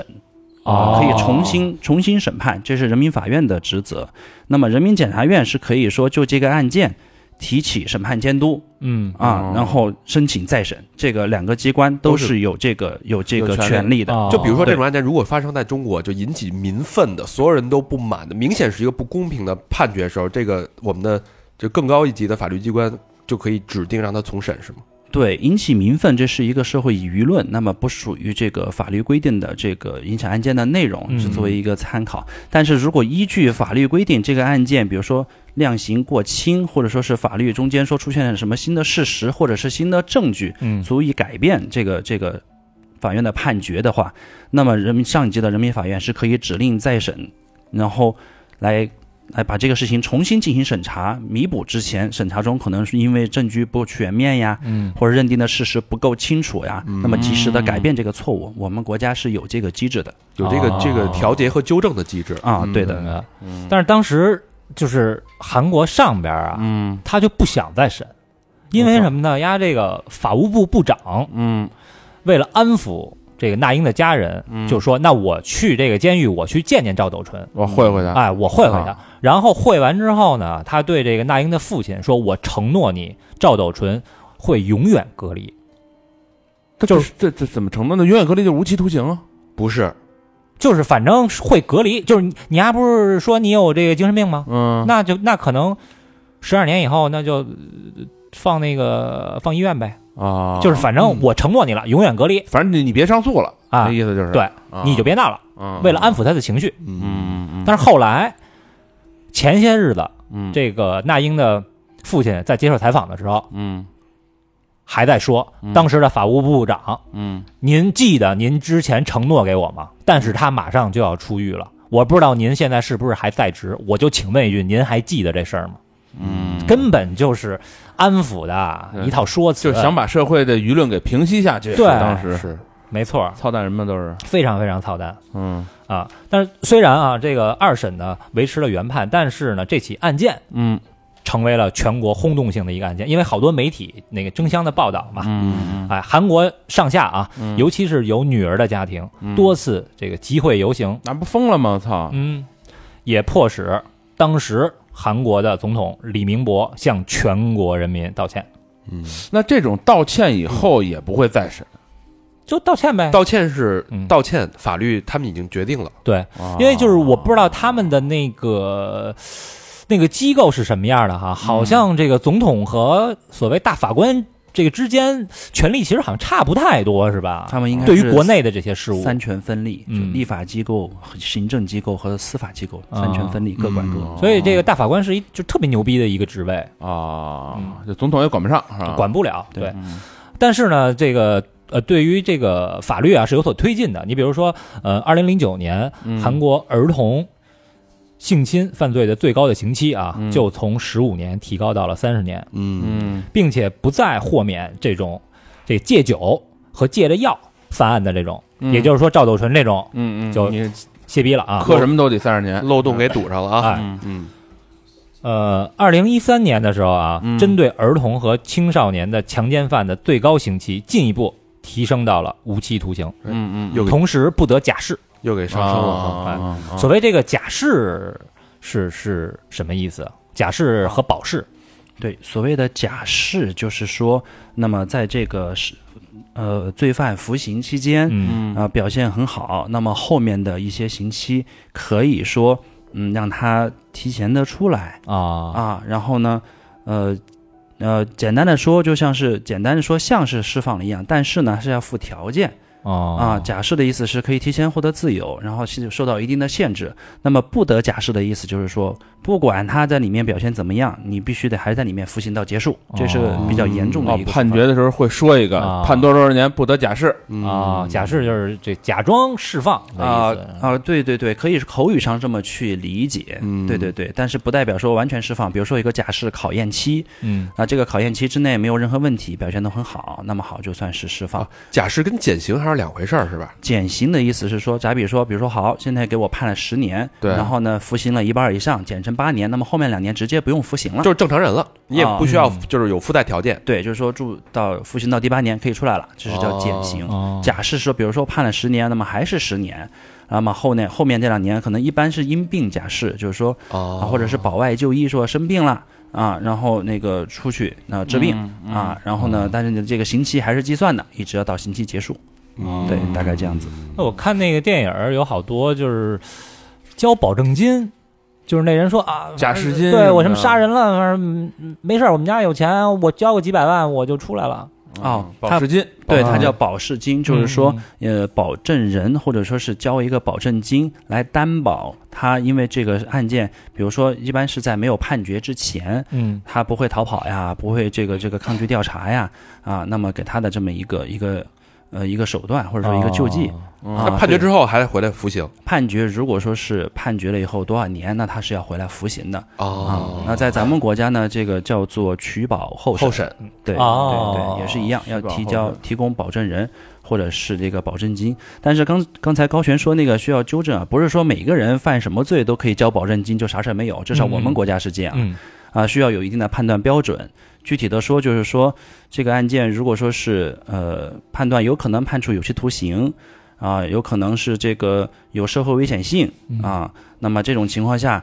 保取保 候审不足以避免危险性的，那么我们国家是要进行逮捕的。哦啊，逮捕就是说这个你不能说取保候审，是要采取强制措施，我交钱也没戏。哦交钱也没戏。对，哦那么取保一候般审的刑案事件案件都没有这个是吧？啊，刑事案件是有的。对于比较轻微的刑事案件、啊，比如说这个判可能判处三年以下有期徒刑，嗯，哦然后呢，这个犯罪嫌疑人的认罪态度也很好，然后该赔偿的进行赔偿，嗯啊，然后不至于说逃跑啊，不至于说在外面这个妨害这个办案呐、那么嗯是有机会。但是对于像今天咱们说到这个溯源这种的恶性强奸案件，嗯，那么我这儿可以说是百分之百不可能取保候审的，嗯，对，对那那在取保候审这个期间，他会弄一个什么电子环儿，什么就是追踪器什么之类的。哦、对，这个是有限制的。那在我们这儿取保候审是有规定，比如说你不能离开本市，嗯啊，然后呢，这个办案机关要叫你过来，要随叫随到，嗯并且呢要配合办案啊，不能说是串供，不能说是这个这个不老实交代嗯啊。当然，在这个期间呃不能犯事儿。你要是再犯别的什么事儿，然后立马就抓回去嗯啊，这个是有规哦定啊。在具体上，您说到说有没有什么电子手环儿啊，或者说是一些电子电子的一个设备来限制他的自由？嗯，那在我们国家有的城市是做了试点的，嗯啊，对，有啊，但是并不是说全国都有，没有推广哦还没有啊对，完还在一全个的哈嗯试点阶段，对对对。但是其实一会儿你就知道了啊，这根本没什么用， 这比那蚁人儿那差远了。应该就是在身体里当打嗯打一个什么的。哎，然后二零一零年啊，六月二十九日，韩国国会通过了化学阉割法案。这个案啊子，这个法案太牛逼了啊！就是十六岁对十六岁以下的儿童进行性侵犯的性犯罪者啊，可以被实施药物治疗，嗯嗯最长这个治疗的时间长达十五年，以根除犯罪的性冲动。哎，这法案在咱们国家有吗？呃，目前还没有，没有吧？哎，他这个化学阉割是吃药还是注射呀？嗯，就是以某种我觉得是什么雌性激素吧？对啊无论就是是吃药还是注射，就长期的，天天隔三差五的也。啊这不是吗？是长达十五年吗？十五年啊，嗯，我操，也挺也挺猛的啊！这个啊这个，咱们国家对这个化学阉割法案有没有一些就是呃有学者提出过，然嗯后那个向全国人大进行过建议，但是目前就我所知的，我们国家还没有颁布类似的法案。嗯，呃这个咱们也可以去呼吁一下。我觉得这个对轻其实了是，但是可以后这么一想，我觉得这有点轻。直接给丫操孙耀庭就完了。啊，对，物理你化加学化学，对那个啊物理加化学双保。险，没错儿哎嗯，二零一一年啊，嗯，这个化学阉割就开始正式实施了。嗯，但是呢，赵斗淳案嗯发生在二零零八年，啊不适用还。所以对这畜生呢就不适用了。嗯，这个叫做法律的溯及既往效率啊，就是后面颁布的法律不能对前面已经判决的案件嗯进行进行发生生效，这个是全世界范围内通用的啊对，那那比如说这个前面这个判重了，后边我把法律改了，就是能判轻点儿也没办法了。呃，也不会，啊一般是从旧监从轻这种情况的话，就需要具体讨论。啊但一般是新颁布的法律不会对就你前面已经判决的案件进行影响。哎，嗯那那比如说判冤了，那之后会有补偿吗？哦，判冤了的话，就比如说我们有啊，前一段最近不是有一个吗？那是冤对冤案对，聂树斌啊啊什么这种案子，对他可能是指令再审，然后呢重新审查宣布无罪，嗯那么对他羁押的这段时间是要进行国家赔偿的，国家赔偿他。对，啊，这是弥有弥补的，对。嗯那哥们儿是叫什么来的？就是判了二十多年聂聂冤树案，啊嗯后来那个赔了几赔了八百多万吧，好像是斌。好几个呢，好几个，嗯最近好几个有，对，这也是我们国家司法进步的一个表现。嗯呃，然后咱们再说一说啊，这个为什么就是其实刚才龚律师提到过，为什么没有这个查不到这个精液？嗯，给洗了啊，呃，也是赵这个那英啊，她为什么受伤这么严重？这赵斗淳他一直这个坚称自己喝醉了啊，我喝醉了，我不知道，我我不记得，但是他实际上这个在这作案之后啊，他非常非常明白法律的判定的标准，他非常非常的清醒，他知道如何让自己脱罪。嗯，于是呢，就是用这个水管儿，嗯呃，插入这个下体和肛门，嗯，拿来水滋，这个进行这个清洗。嗯呃，并且呢，他还用了一个东西叫做马桶疏通器。我操！这个具体我不知道是什么这东他西妈啊，就是通下水道那东西，就是卷的那个铁丝，啊能搅烂了，把东西搅烂的那个肯定是这个呀。就之前看那什么大力那个，对，你就是往那个就是不知道是大力还是就不知道是吸还是捅的那种，反正就是很很很傻逼啊，嗯很傻逼，操他妈！呃，他毁坏证据，想毁坏证据，所以子宫和肠子才有这种毁灭性的伤害。嗯哎，，然后这个肠子被导出来之后呢，又受到粪便的感染，二次感染，对，所以这个肠子就就就这个保不住毁了哎毁坏了，所以他在事后是非常非常有清晰和缜密的思维去毁灭这个证据的。嗯那又要给老公律师一个灵魂的拷问，嗯，不是他妈你没留下，并不是你没接触，而是我们可以清晰的判断你丫毁坏了。嗯，但是我就不承认，比如说你你你杀人焚尸，嗯或者说你把人做成人肉包子，你把这证据毁了，嗯但是我明知道就是你丫毁的，那怎么办？对，这个就是刚才我们提到过说。判定这个人是否构成这个强奸，那么首先一个是要提取这个受害人的阴棉的，那么就是说对他的这个性器官进行一个采样，嗯采样以后进行 DNA 分析，找着了这个嫌疑人的这个 DNA，那就不用说了。对，嗯那现在就是找不着，但是我很知道就是你弄的，就是你毁的。对，那现在找不着呢，对于说直接认定这种强奸案件，这个直接证据是没有，是有一定的难度。嗯但是刚才我也提到过，对于这个强奸案的这个证据标准是比较低的，不是说一定要在这个阴棉里面找着这个男这个作案嫌疑人的精液 DNA 嗯才可以认定。嗯那么可以通过其他的这个呃间接证据形成证据链条嗯嗯啊。那么具体到这个案件呢，可能就是说，呃，他在这个厕所里面的这个呃留下的指纹，留下的这个女孩的血液嗯啊，并且这个女孩受到了严重的伤害。嗯嗯那么这个在这个这一段时间和空间里面。女孩进去的时候没有问题，出来的时候受到这么严重的伤害，嗯那么有只有这两个人，这个是可以推断这个犯罪行为是这个人实施的。嗯那具体是不是强奸？可能他这样做，他自以为聪明，说是可以毁掉强奸的证据，嗯但是实际上造成了这个女孩的身体受到了更大的伤害，并且是手段很残忍。嗯那么以我的观点来看，即使是说这个呃定这个强奸罪没有最直接的证据，嗯那么定故意伤害罪是完他妈比全应没该有任何比问题强奸罪更狠。嗯，啊嗯嗯严重伤害是啊、吧？都是重罪，那么造成了这个女孩的身体造成了严重的伤害，嗯那么至少是可以故意伤害，那么定罪，然后对她进行判刑。那对是是不是还可以定他一个这个故意杀人未遂？嗯因为你啊操，你拿那东西那么弄，你就是把人往死里弄啊！对，这个是在法律上是有一个有一个重叠，故意伤害和故意杀人未遂是取决于更多的是取决于这个嫌疑人的主观状态，嗯就是说他到底是想不想杀这个人啊、哦不代表说是这个故意杀人罪就一定比故意伤害罪要轻。啊啊，具体到这个情况，可能是说定故意伤害罪既遂，造成了很严重的后果，嗯要比他故意杀人未遂可能还要更重一些。量刑更重哦对，因为故意伤害 这个也是有死刑的。哦，那等于韩国当时判的时候，就是没有没有加上什么故意伤害这一块儿，只是判的是就是强奸。对，对，哦他是只是强奸幼女，对他的判决是强奸罪是构成既遂。刚才我说了，这个是可以可以这么就是认定嗯啊，只不过是一个间接的手段。嗯啊，他即使是没有口供，或者他一直一直说不承认，然后像这样的，就是他只是想毁坏自己的这个这个证据，实施了性犯罪的证据，但是造成这个小姑娘造成了这么严重的伤害的话，其实是可以定罪，而且也是可以就是从重判决的。对，所以嗯所以这个公司您在做这个公诉人的时候，到这种东西，比如说这种伤害，咱们一定会选择更重的量刑去提起诉讼吗？还是比因为两害相权，你会选择那个更重的去嗯，我们国家也是跟韩国一样是疑罪从无原则。那么，在这种情况，在我们现有证据的情况下能够定罪，那么我们肯定是说，在这种情况下的量刑轻还是重，一方面就是取决于这个现场的情况、犯罪的手段，这个是非常恶劣，显是然不是是要恶性从重案件是吧？对，影响极坏坏从重，嗯对。还有呢，这个这个犯罪嫌疑人到案以后，他是拒不供认的，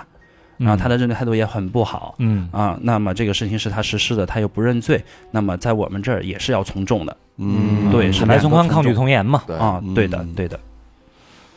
反正要搁咱这儿是无至他妈至少判押一对，无因期为因为我是想，这个公诉人他也是人嘛，就是对你自己也会有感情，就是当然刚才龚律师说的是非常的严谨啊，就是嗯客观按照法律条款一步，你的态度、你的证据啊链、你的，嗯但我觉得如果说人家是干什么我要是一个以站在人的角度来说，嗯我肯定就是我我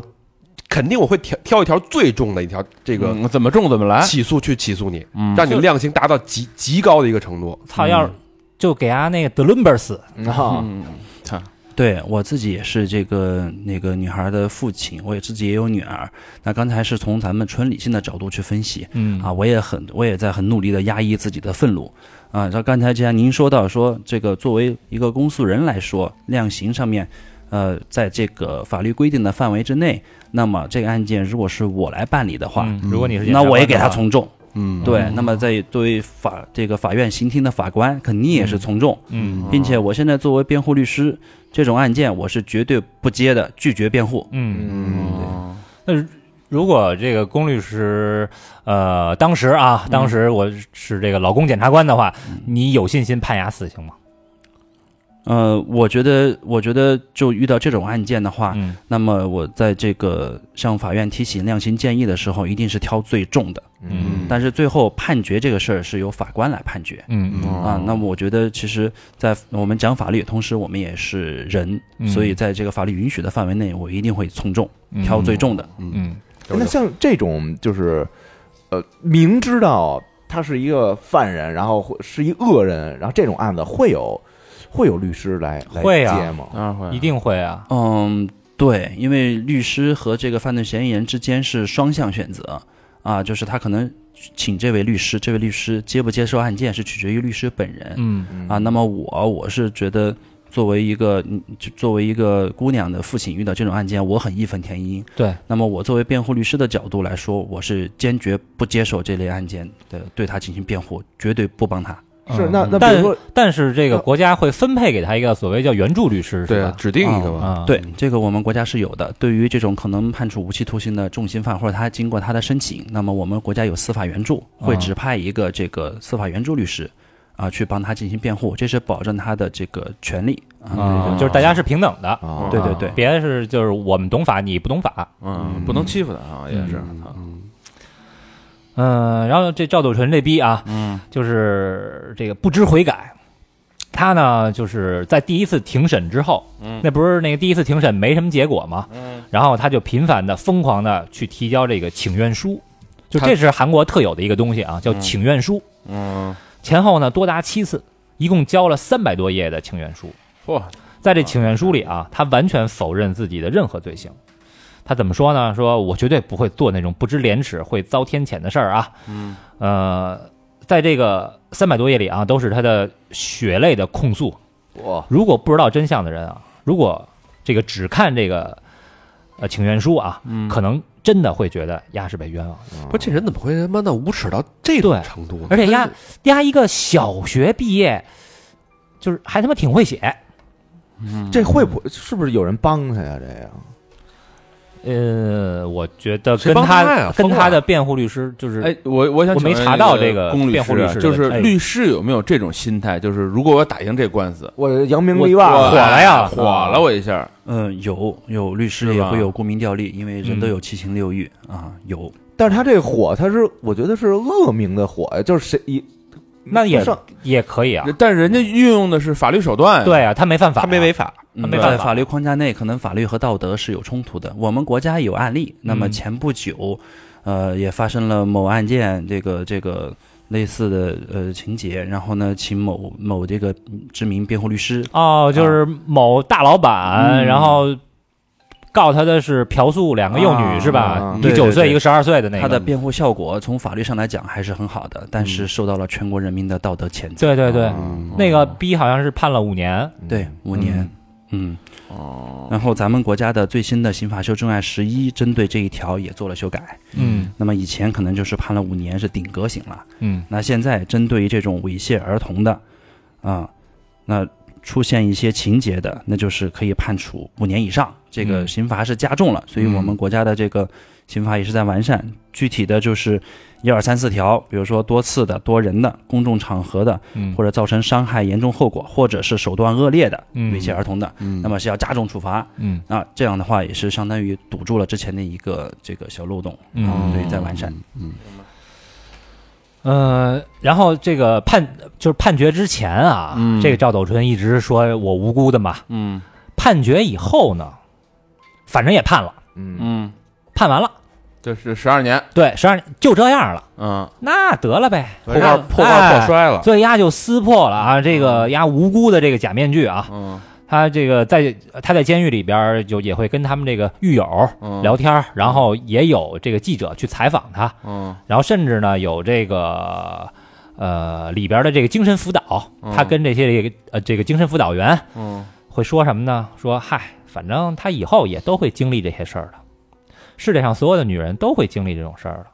说男人应该都有体会吧，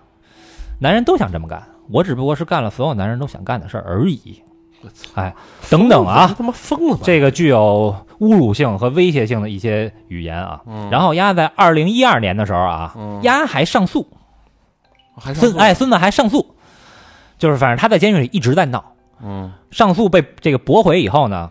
他就说了：“说我在牢里啊，我一定会努力运动的。”这个负责起诉我的那些警察、检察官们啊，嗯你们都给我等着！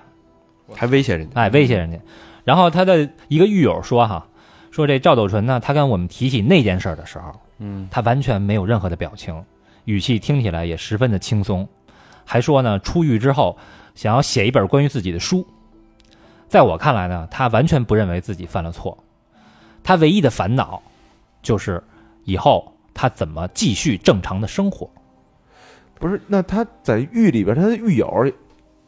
也不这要搁美国那电影，一般就是对啊就是让狱友就给办了，是吧啊对啊，嗯噗噗噗好几刀那种哈，对，最瞧不起这样的了。嗯，在我们国家也是这样。是吧？据我们的办案经验，那个实施性犯罪，尤其是这种性侵幼女的，嗯啊，到号子里面那些狱友们也是很鄙视的。嗯，嗯，也会弄你的，呃，这个赵斗淳呢，他在监狱里边，就是他不是说他有病吗？啊，然后在监狱里边呢啊，他接受了超过七百个小时的心理治疗，七百个小时，七百个小时的心理治疗。然后他对这个心理辅导师说啊，说如果你不能保证让我继续待在牢里的话，嗯，那你就最好对我化学阉割。但是他知道那个化学阉割并不适用于他嘛，嗯，然后要不然啊，要不然我就会搬到受害人的身边做他的邻居，我去看看那个女孩儿。这挑衅呗，就是嗯啊给人压力。我操，这。然后他在监狱里边啊，他们这个犯人都会做一个叫做反社会人格障碍的一个测试，嗯，他的分数呢是二十九分。这是什么概念？二十九分是什么概念啊？嗯，韩国的连环杀手叫江浩顺，五年内杀死了十人，得了二十七分。我操，他比我操他他还那就说他这这反社会已经到了极点了啊！因我我我感觉哈，应可能三十分是满分。啊，然后李英学啊，李英学强奸女高中生未遂之后，将其杀害并抛尸，这孙子呢才得了二十五分儿。我操，压二十九分，哎，所以你得分越高啊，嗯，说明你越有着强烈的自我目的，也越没有共情的能力，嗯为了满足性欲而不择手段。然后他被这个评估啊，心理机构评估他再犯罪的可能性极高，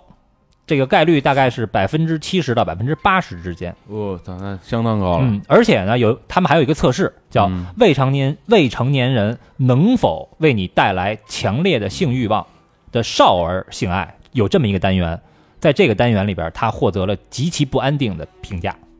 嗯，那这等于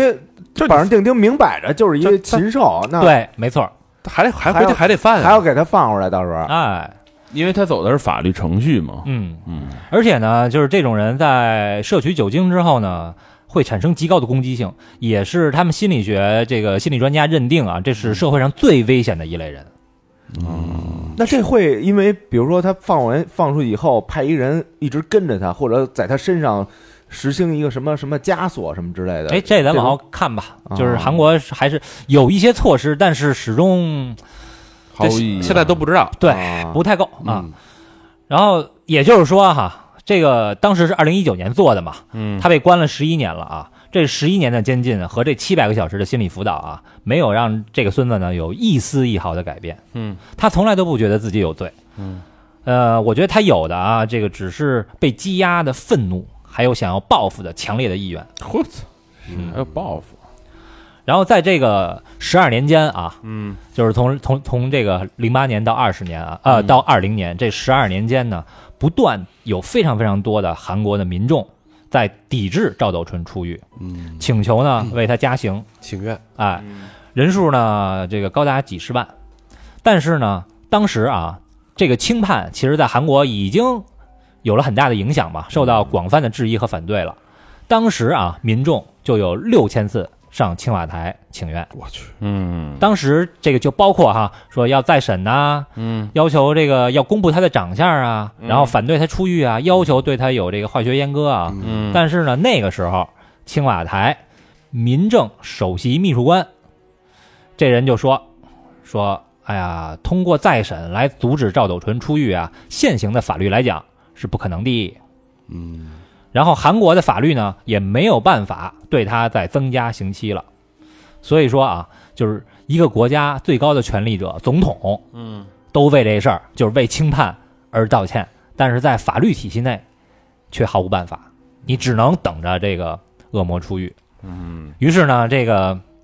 韩国政府想了一个办法，说那实在不行，我们有一办法，再给他增加一百个小时心理辅导，他妈七百个小时都没有，你再加一百有什么用？啊就是拖延他不让他出来嘛。对吧？有什么必用呢？嗯，那请问一下老龚律师啊，哎，就是咱们国家这个罪犯啊，在监狱里会不会有一些心理评估呢？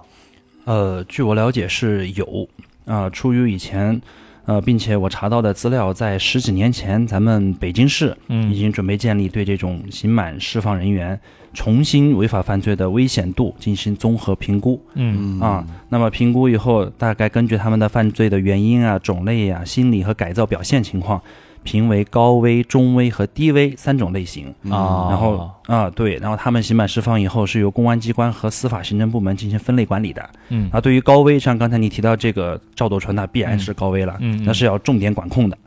啊，对，然后中危的就一般管控，低危的话，那么就要进行这个登记备查啊，这样的话还要每半年对它进行重新评议，然后啊动态管理，这个咱们国家是有的，但是呢。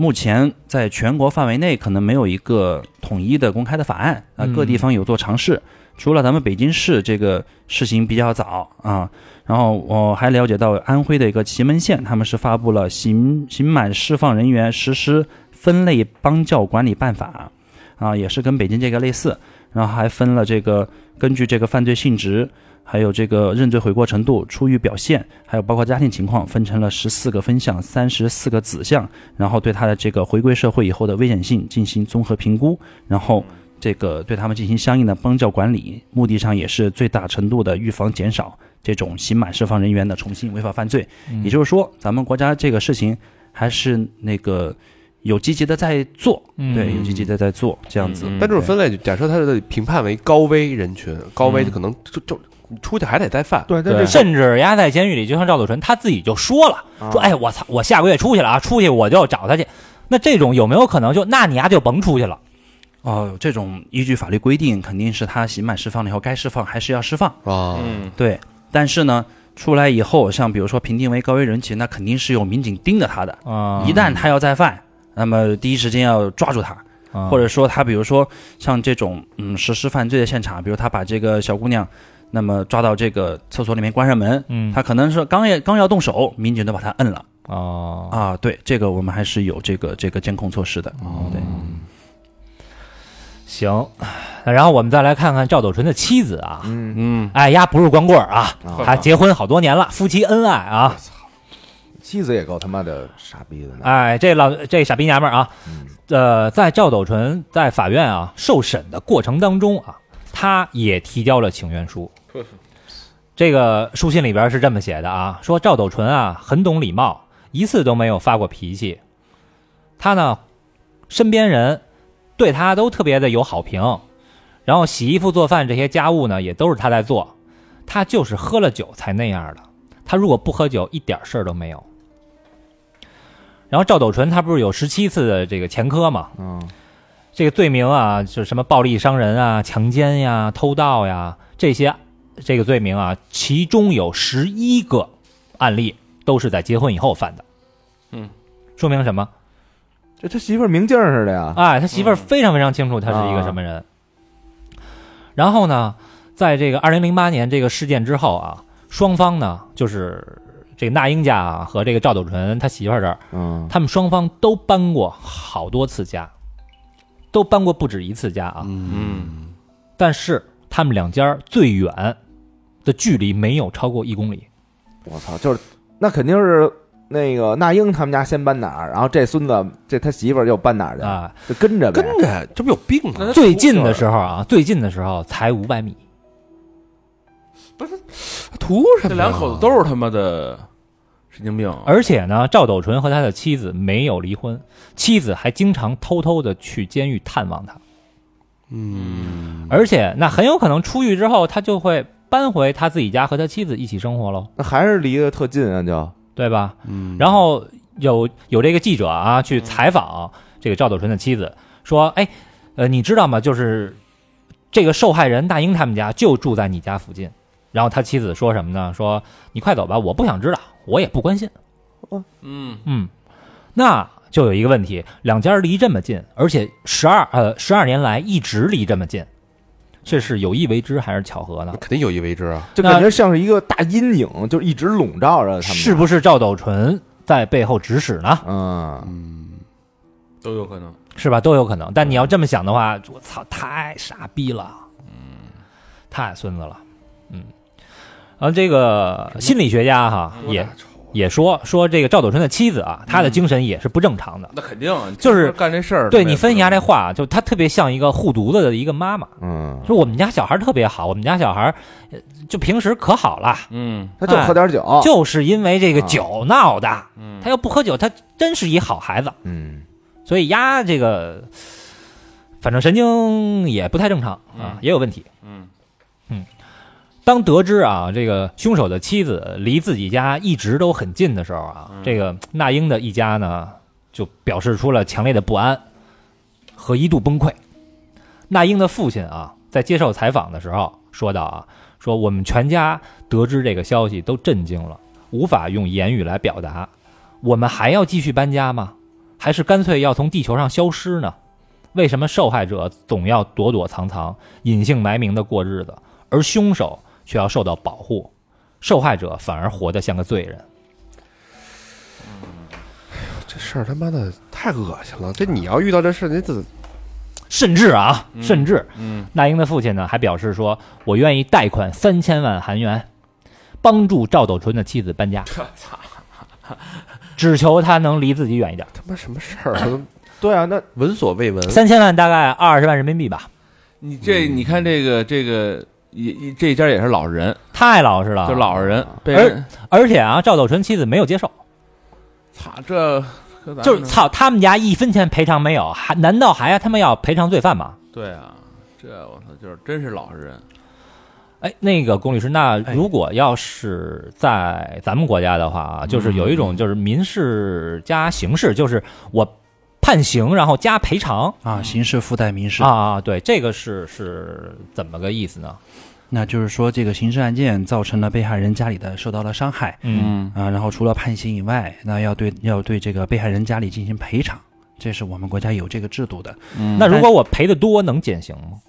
呃，赔的多，就是如果获得了被害人家里的谅解，是一个哦可以考虑的情节，但并不是法律规定可以减刑。啊，但是对于这个案件，就是他的妻子也这么变态，嗯然后这个被害人家里面这么老实，那大家都觉得很无奈。这个事儿其实有时候超过了这个法律的范围内，这让我想到我看的一个电影，之前说美国的一个检察官嗯啊、然后白天的时候道貌岸然审判案嗯件，有时候确实是因为证据的问题啊，或者是怎么样，明明知道这个这个犯罪行为是这个这个人做的，但是没法去审判他。嗯好，到了晚上他就换一身衣服，骑着啊摩托车出去解决掉嗯对哈啊，类似的，嗯类似的那种对，啊。那这个事情，我是觉得这个超过法律的范围，可能法律不能约束他，嗯但是恶人一定有恶报。啊，嗯，对，现在所有全全全世界，嗯包括这个更重要的，整个全韩国都在关注这恶人，这恶报到底到底怎么他有恶报？嗯，对。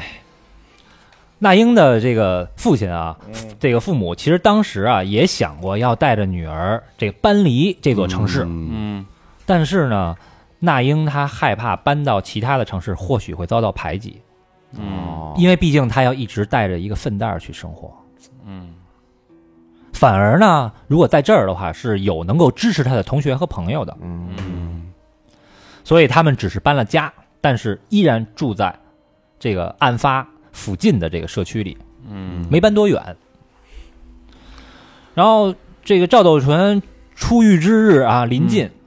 韩国的民众，尤其是鞍山市的民众，嗯产生了强烈的愤怒和恐慌。嗯再次有超过五十万的韩国民众又上青瓦台请愿去了，嗯，又在那个留言板上要留言，啊然后有市民表示哈，说他要是这个回到鞍山呢，那我马上就搬走，他都是怂，都是他妈怂炮，哎甚操甚至啊，甚至啊，当时逮捕他的警察，嗯，都想搬走，哎，也说说，我其实也是怕赵斗淳被释放的，所以呢，拜托不要让我在新闻上露脸，最好连名字也是假名儿，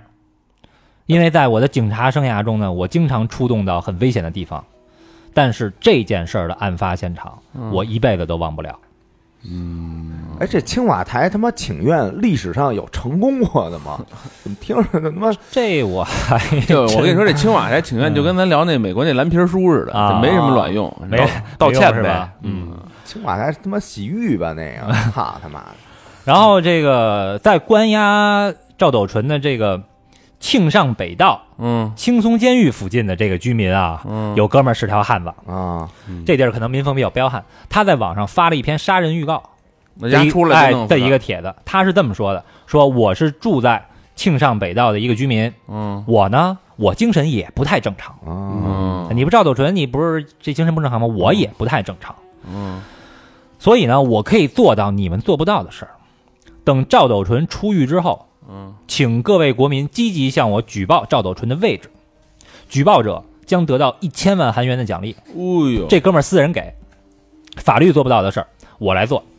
到时候还请各位为我请愿，嗯有血性的，哎。嗯然后这篇文章啊，在这个韩国的网络引起了轰动和讨论，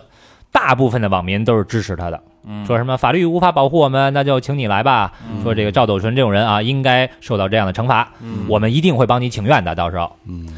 呃，然后也有人持反对的态度。然后这个作者啊，这哥们儿再次这个回帖了，说我一定要杀死那个垃圾，你们反对也没有用，支持我的人请不要给我捐款，只要在我杀死这个垃圾之后发表你们的请愿书就行了。给他求情，对，嗯但是这个所有的请愿啊，嗯青瓦台呢又通通的驳回了但嗯是。没用，啊，就是就就一句话，我们现行的法律就是没办法嗯啊，没办法，他该放还是得放了。呃，什么化学阉割也不行，然后他的长相呢也不能这个公诸于众。嗯哎，但是现在我看那个没已经爆出来了，哎网上已经有照片了，嗯哎，爆出来了，这是后来的事儿啊。呃，那能预防他再次犯案的唯一的一个强制措施呢，就是佩戴这种可追踪的电子脚链儿，啊，并且呢，就是韩国有一个网站，专门是性犯罪者的一个网站，嗯在这个网站里啊，五在五年之内会公布他的个人信息。嗯但是他们没照片，你公布个人信息有有蛋用呢？嗯哎，只能做这些。然后在这个二零一九年啊，有一个韩国媒体，韩国媒体呢，他冒着法律风险把赵斗淳的这个肖像给曝光了。嗯那所有人呢，就是都很高兴啊，认为这个举措呢是是这个对他的惩罚，也能给大家提供一些保护。嗯，但是我觉得嗯其实未必，因为首先就那照片我看了，嗯网网上有，随便一搜都能看得到。嗯就那个照片呢，非常非常不清楚，嗯而且也不知道是哪年的。对，还没准变了呢，对吧？哎，万一乔装韩国他妈那个整容有那个对他这个可能已经变了样儿了，啊而且他出狱之后啊，如果他蓄意隐藏的话，你比如说做个手术，嗯留个胡子，改变一下发型，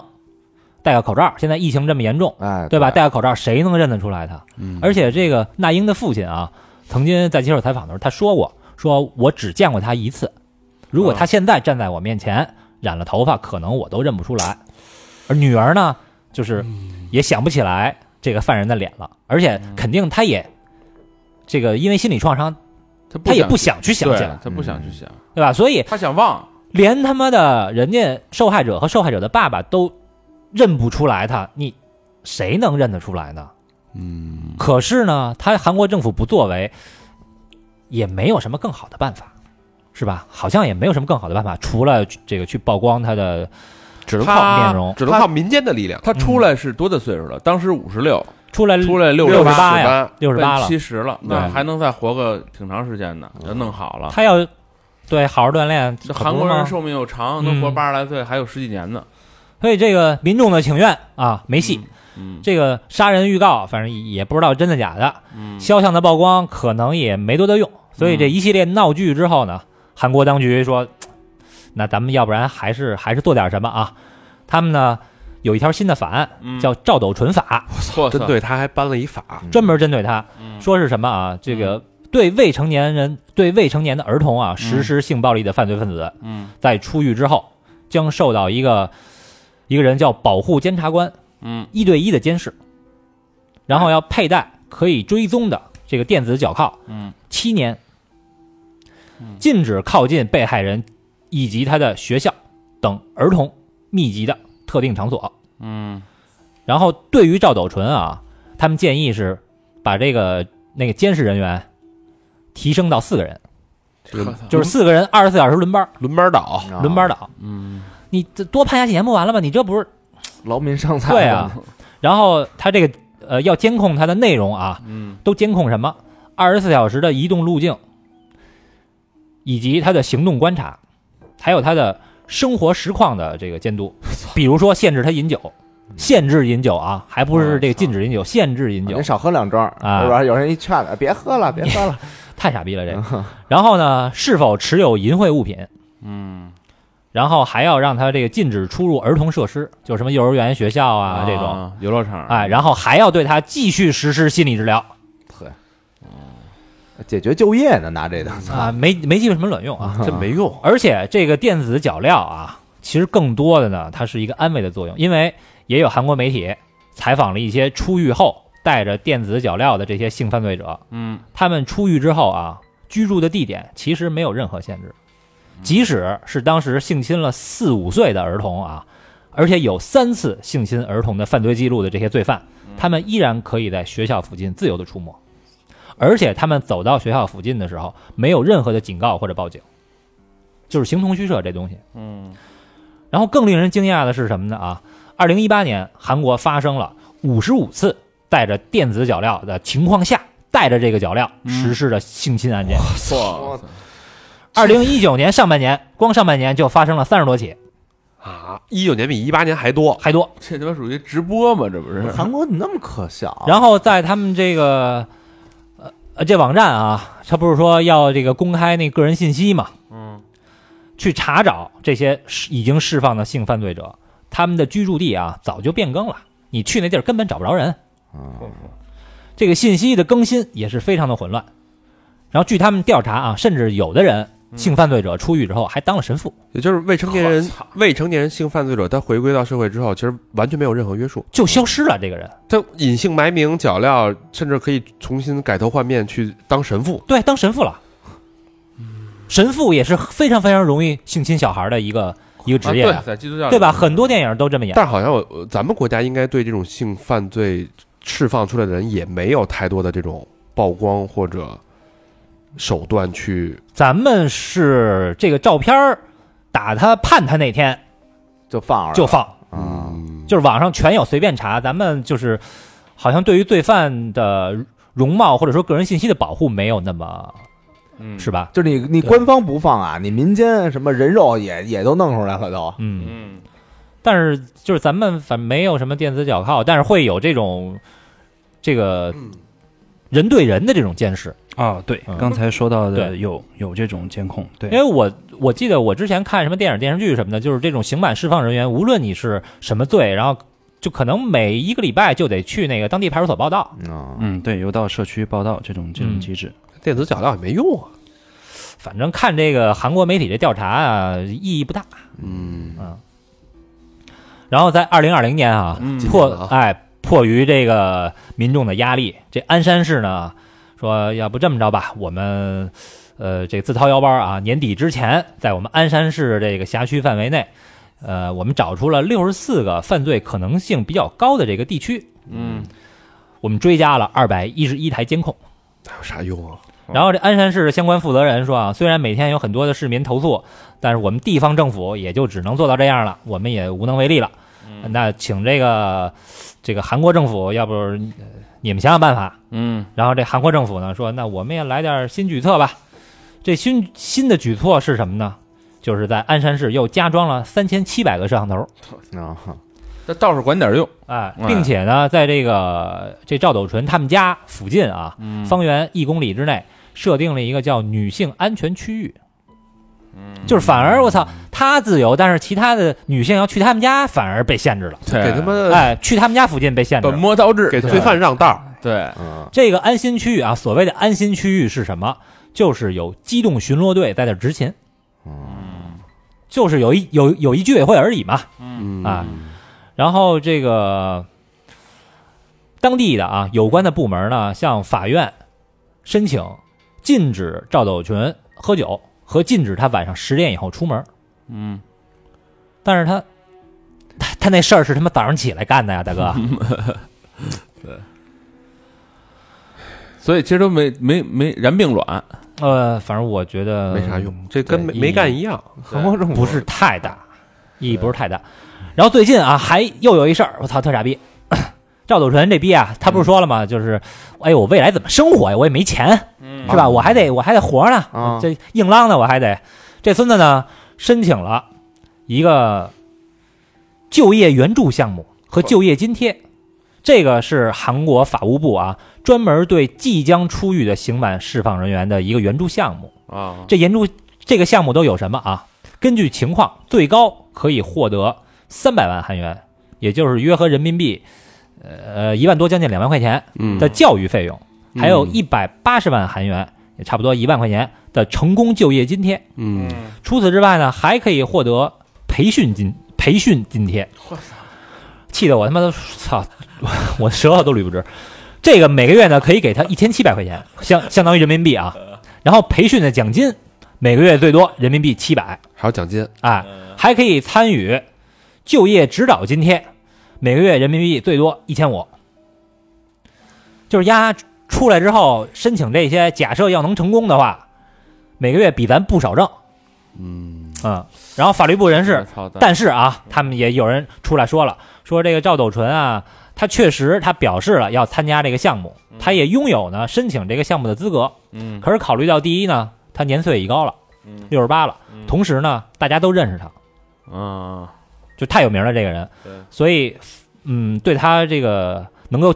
去就业的前景啊，成功就业表示可能不乐观，没有人愿意让他去的。谁他妈雇他呀？嗯，没准还半夜里拍砖呢，是不是？但是这事儿依然很恶心，嗯，呃，依然很恶心。有这有没有什么？没没希望了，我感觉这个社会，怎么质押你？有什么好办法？啊我你看过那个质押那个《肖申克救赎》里边那个，其实我觉得最好最好的判法就是给他判到快老了的时候给他放出来，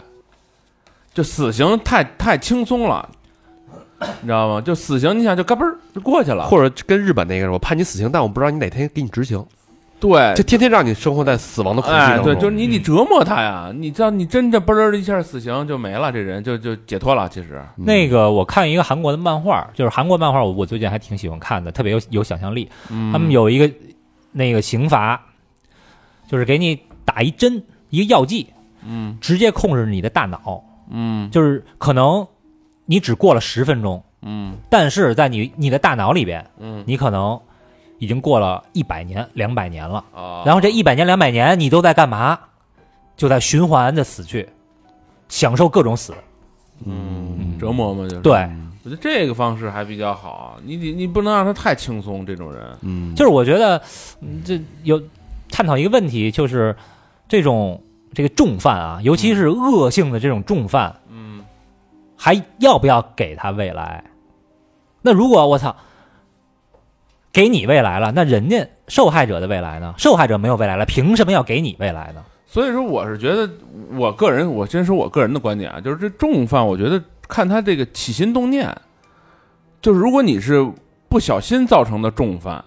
就恶性案件，就是是你恶，性，如果你是真是你什么主观的一这种定的，是诚那心这的，不就是死刑，没别的。我操，杀人偿命，欠债还钱，嗯这是天经地义的事儿啊，嗯对吧？这这你到哪儿说破大天去，你也得杀人偿。你看那个，我所以想说一个事儿，前两天有一个那个车祸，一女的开车豪车啊！玛莎拉蒂撞宝马，爆嗯撞宝马，两死一伤，我两操死一重伤，那人家等着救命那个救命钱呢，你得赔偿吗？他说不行，你得原谅我才 赔你。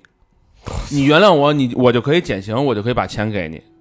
最后那个女的判的是无期嘛，啊。那两家说操，有两有两家，但是人家要上诉，对人说嗯操，我不要了，钱我不要了，就对就判你丫的，要判死刑。嗯后后来没判死刑，我心说这不就是杀人偿命、欠债还钱的事儿吗？你给人弄死了，你就死去不完了吗？对，就这么简单。嗯，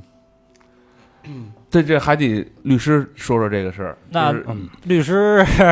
这个确实是大家义愤填膺。嗯然后，但是具体到这个案件上来说，咱们是有刑法来规制的。嗯啊、然后我们这儿刚才跟大家介绍到说，我们这边的最新的刑法修案修正案，嗯，对于这种恶性的这种强奸犯罪，尤其是性侵儿童的，嗯我们的刑法是这个刑这个是个这个刑期是大幅提高的，嗯这可以说大快人心，最高确实是可以判死刑的、嗯啊。那么现在在法律上这个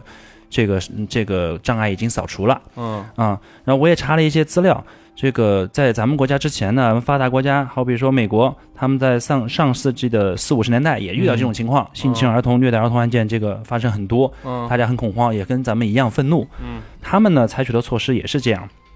就是首先对于这种这种案件的犯罪嫌疑人进行一个强有力的打击啊、从重，然后打一杀一儆百，或者说是打一个这这个这个，呃，让大家就觉得这个呃犯罪成本特别高，对吧？啊、然后这个这个重拳打击，就跟咱们现在一样。嗯同时呢，其实他们也进行了一些正面的宣传，然后就是给全社会都是强化了一个这个儿童权益保护，比如说咱们国家也有这个青少年儿童保护法。嗯啊，把这个意识给提升起来，嗯啊，让大家的面对这个事情的时候，除了有法律上的规制，因为法律有时候是事后法律，只有这个事情发生，比如说这个案件发生以后，韩国呢制定了一些法律，我们国家有相对的事情发生，我们国家制定的法律，对，然后能避免这种情况，就是再往再往后啊，再再次的出现，嗯、这是法律范围之内的。同时呢，我也跟大家介绍一个这个法律范围之外的，嗯啊，就好比刚才说咱们那个高璇提到有一个韩国有一个人发帖说了一个死亡那个这个死亡预告，啊嗯对吧？说这个人啊，我你不是说你喝醉酒了吗？嗯你这个犯法，你这个承担责任很轻。我也喝醉酒了、嗯啊，你出来了，我办你嗯啊，这个是在法律规制范围之外的，但是大家看的是大快人心的，对啊这个在咱们国家是有案例的。哦对，就就我掌握的情况，那么，呃，前些年的一个案件是这个小孩儿小时候亲眼目睹自己的母亲被一个同村的呃几个几个人打死了当着他的面啊，我当着我他的看面过这个新闻，啊嗯嗯，啊，然后打得很惨，是嗯然后这个仇恨的种子就种下了。啊，然后那边呢，打死他以后，那个也也判刑，但是判的并不是特别的重，可能有当时的历史原因。嗯啊，然后呢，后来也出狱了。这个小伙子后来就成长长大，然后呢，这个主动当兵入伍，锻炼身体哦啊，然后当兵入伍的，咱们还得学一些军体拳呀、擒拿术啊这种的。嗯好，也也等到他这个退伍回乡以后，然后呃，只身一人到这个当年杀死他母亲的家里面，呃，把当年对他母亲行凶的几个人全部手刃嗯啊、然后当场就解决掉。然后我觉得他做的还比较让我佩服，我个人比较佩服的事情是，并没有伤及任何无辜，啊嗯家里有老人有孩子，啊没有啊，没有碰他。但是当年对他母亲残忍残忍杀害的这几个人，就是直接手刃掉了。嗯然后呢，这个自首嗯，啊，然后依照我们国家的法律，这也是属于故意杀人罪，是要判刑的。嗯，对，杀杀了几个人，好几个嗯是吧应？该有有有三个还是四个啊，嗯对。那但是呢，这个事情一发生以后，全国的包括我在内辩护律师都是非常积极踊跃，希望为他进行辩护。嗯啊，然后呢，呃，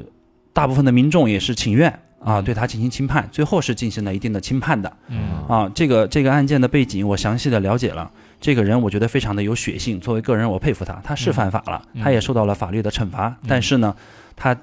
他这个应该说做了这个事情大快人心，嗯并且他为了说这个事情他要做，不牵连别人，他自始至终没有找女朋友嗯啊，没有结婚，没有家庭，不牵连任何人就。想的特别清楚，一直在为这事儿做准备。对嗯对对，一人做事一人当哦，这个我觉得是咱们呃在法律范围内和法律范围外，我觉得应该让大家觉得有希望的一个地方嗯啊啊、嗯尽管刚才说的这个它也是违法犯罪，但是我抛开律师的身份，从个人的这个这个角度看，那么我是觉得佩服这个人有血性。嗯哎咱们，中国那人那他最后是怎么判的？最后应该是判我忘了是死缓还是无期，总之是没有判死刑，没有判这么重哦嗯，反正就命给保了，但是就啊慢命保慢了减刑呗，就是嗯是吧？啊、你要表现对的好就慢慢弄呗，啊有点像电影里的一个角色似的。对，这个是真实的案例。同时呢，刚才高璇提到说，这种对于性侵犯罪出狱以后，那么怎么样去预防，咱们听着也比较的无力啊啊。然后咱们这边也是有案例的啊，是一个呃反面的案例，或者说是一个教训。那么据我据我掌握的资料，在二零一九年的七月，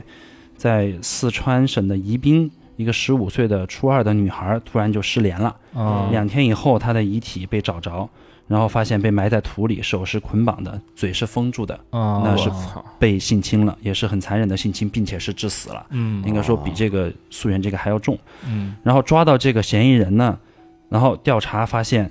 这个嫌疑人其实也就是他的邻居，跟嗯这个案件比较像，并且这个人之前有两次因为强奸入狱，嗯而且是导致一人死亡。啊那怎么还哎哇我操，那怎么还能放出来呢？，对，他在他在监狱里面是服刑，服刑，然后半年之前才出狱，跟这个赵斗淳是有点类似的。我惯犯嗯去那对就等于他之前已经强奸致死过。对，之前就是说，我操，对他可能是他的致死的情节，或者说之前的认定有其他的情况，导致他嗯是可能坐了很长时间的牢，后来出狱了，也是嗯不知悔改。那么这在咱们这儿也是确实是有真实的案例的。这个案这种这种情况可能不只是韩国，不只是中国，可能是全世界范围内大家都在共同面对的这么一个情况一个难嗯题。就是高危嘛，对嗯对对，哎呦，哎，我记得好像还有一个我听过的，但我记得不是特清楚了啊。嗯，一个案例就是一个男的，然后性侵了一个小女孩儿，然后被判了，判完以后、他放出来之后，嗯，又找到这个小女孩，把她杀死了。我操，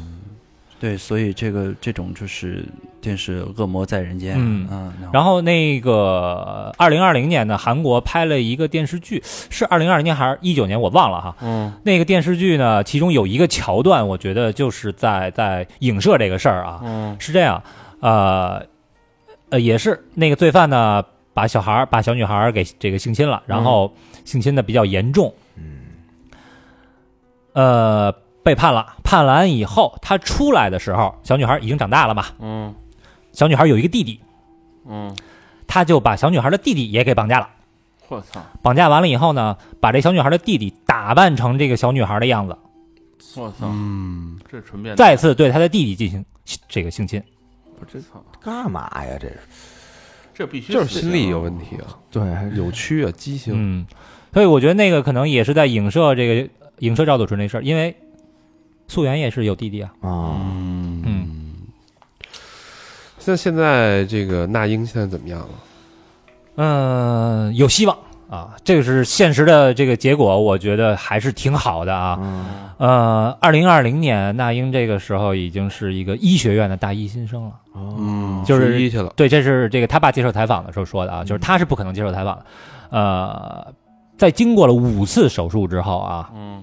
表面上看起来和普通的大学生好像也没什么区别了，嗯啊哦也不再需要粪袋了，啊，这是一个特别好的一个事儿是啊、嗯然后这个那英表示哈，说他就是因为考医学院嘛，嗯想成为一名医生，希望可以回报社会。因嗯为就是当时他这个案发之后啊，他们家也穷嘛，嗯，这个赵斗淳家里也穷，而且也没有赔他一分钱，社会爱心人士纷纷捐款，嗯嗯啊，所以他想回报社会，去救助那些和自己有相同经历的孩子。嗯虽然呢身体有不方便的地方，但是也并不想落后于社会，再用强烈的意志坚持学习。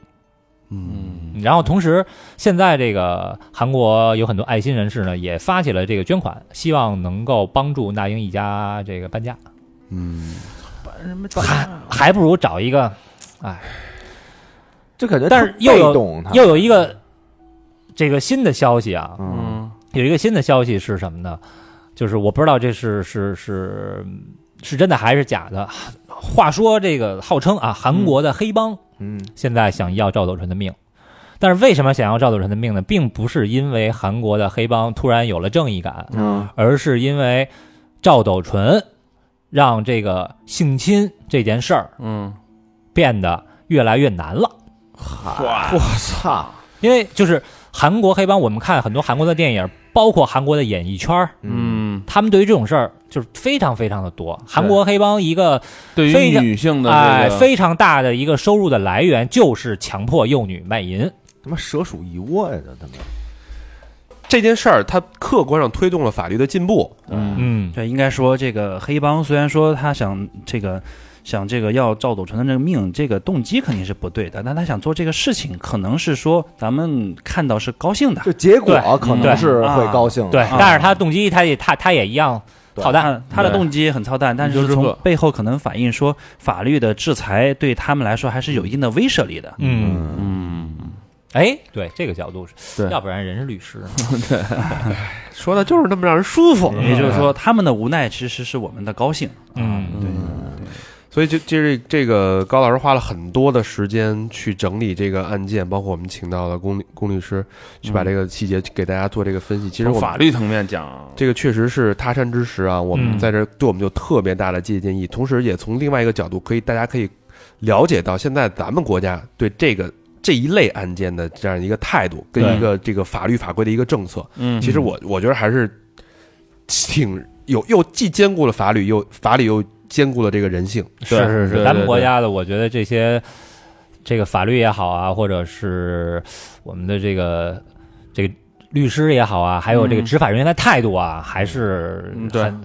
比较令人放心的。对，而且可以给大家说一个好消息，据我掌握的情况，我们国家也在逐步的建立一个叫性侵犯的全国数据库。联网、哦，我操，牛逼对，嗯，因为是在浙江有做有试点，就是说嗯设立的叫性侵未成年人犯罪预防信息查询数据库，什么意思呢？就是说，那么我们觉得有这种风险的，或者说感觉这个人是不是有点不正常的，那么嗯可以申请向检察机关或者是市公安机关进行查询。那这个人一旦是有过这种性侵未成年人犯罪记录的，纳入这个数据库，提前我们就对他这个人进行进行预防，进行一哦个预警。这个太管用了，这个对挺好的，对不对嗯呃，比如我们看这个片儿，觉得这个赵斗淳这个人看着也面无表情，就觉得我觉得这个人可能有风险。那么我向这个咱们司法机关查一下，这个人是不是有过这种的呃前不科良对对对，嗯前科不良记录啊。那这样的话，对于比如说真的是住在他旁边的邻居或者怎么样，咱们提前预防。啊哎、这哥们儿出门了啊，那个比如说咱们几几家有一个群说，啊这哥们儿今天出门啊，这个带着带着带着自己家孩子离远一点。嗯啊哦，这种的，或者说是这哥们儿真的要想再犯，旁边几个人喊啊，这哥们儿要要要要再犯了，赶紧把他给摁了。嗯那我觉得这是咱们国家的一个甚至进步。嗯可以大数形据形成这能干这种事这种社区互助，就大家有孩子的家庭，咱们包括这个轮民班儿比如民警说，咱们啊拉一个群，对大家随时通报他的这个信息。对对对吧嗯这个其实民间救济也是同样有效。有时候嗯光等待法律的完善，这个刚才说是官方法律的完善，我认为是值得称赞的。嗯那么作为咱们民间来说，其实也有很多措施可以做，对主不对动出击，对对嗯主动预防。好比说，我看到之前美国不是有那个校园霸凌案件，嗯然后呢，侵侵害小孩子，那是那个同学生和学生之间，对吧？然后美国咱们好多老大爷骑着哈雷，然后保护我孩子上学，啊，嗯对吧我？包看过括那个这个溯源这个案件，这个后来这个溯源上学的时候，是不是也有好多小男孩儿，嗯，呃，主动当保镖，嗯，对吧？那么这种情况，咱们是不是也是可以就是积极的去想办法应对、预防这种事嗯情，不要等它发生了，造成了悲剧的后果了，咱们再痛心疾首，对吧嗯没？错我觉得还是有很多事情咱们可以做啊，对没错，没错，好吧，这个虽然这个案件非常让人痛心啊，当然嗯我们我们也看到了希望，然后也给大家提个醒儿，嗯，这个什么变态啊，这个是吧？嗯嗯咱们得得防着点儿，没错，有苗头就都离家远点儿就。好吧？那这期就是我觉得呃，关键还得是这教育自己的孩子，嗯，嗯，对，嗯对，家长得先育，教育自己，没错儿，嗯对提高这个意识，好吧？那这期节目差不多了，我们特别感谢这个龚律师的做客啊，嗯，有机会我们再请龚律师来来来好好聊聊这个辩护律师的故事，然后包括这个公诉人的这个视角，嗯，因为我们有太多太多的这个问题法律相关的这个问题。那你犯事儿太多了嘛，主要是，对，好的，我也有更多的案例跟大家分 享。嗯那么具体大家也可以关注我的个人公众号，嗯啊，老公说案，公是龙共公，说案说案子的案件。嗯对好老公说老案公说案，对啊对老公说案，这个好啊，嗯，好吧。然后这期这个呃，这期的真夜是公播节目啊，嗯我觉得真夜映画馆想听其他的，要去私房课。嗯，嗯一样精彩啊！那一样精彩，嗯，节目最后感谢我们的衣食父母，第一个好朋友叫小连大夫，哎，山东省的朋友啊，嗯，留言是经朋友强烈推荐听三好半年了，一听就深陷其中不能自拔。一开始听着三好呢，以为是非常幽默的知识类分享节目，越往前前倒着听，越发现这节目怎么这么污啊！真是太对我胃口了，哈哈！全听下来，觉得三好越做越用心，越做越精良。感谢三好，愿越来越好，两个双飞卷。哎呀，嗯，懂行似的。这是证明咱们的规模在扩大，是新朋友，是嗯，新朋友，这证明咱们的努力啊，人家看见了哎，被大家认可了、嗯啊！尤其你是从后往前听，哎，嗯能听到这我们的这个成长和变化，对啊，对，点滴之间，我们从这个污污的变成了知识分享类的节目。物质是分享的。嗯 下一个好朋友叫王有甲，嗯北京朝阳区的词啊。留言是：今年春节假期比较长，为了不让孩子总玩手机、平板什么的，想找个比较有意思的音频给孩子听，就找到了三好。哎哇，那你歪打这正着啊！谨谨慎啊，谨慎啊，呃，我家老大喜欢人生系列（括号我也喜欢人生系列哎真真一块儿听 啊？），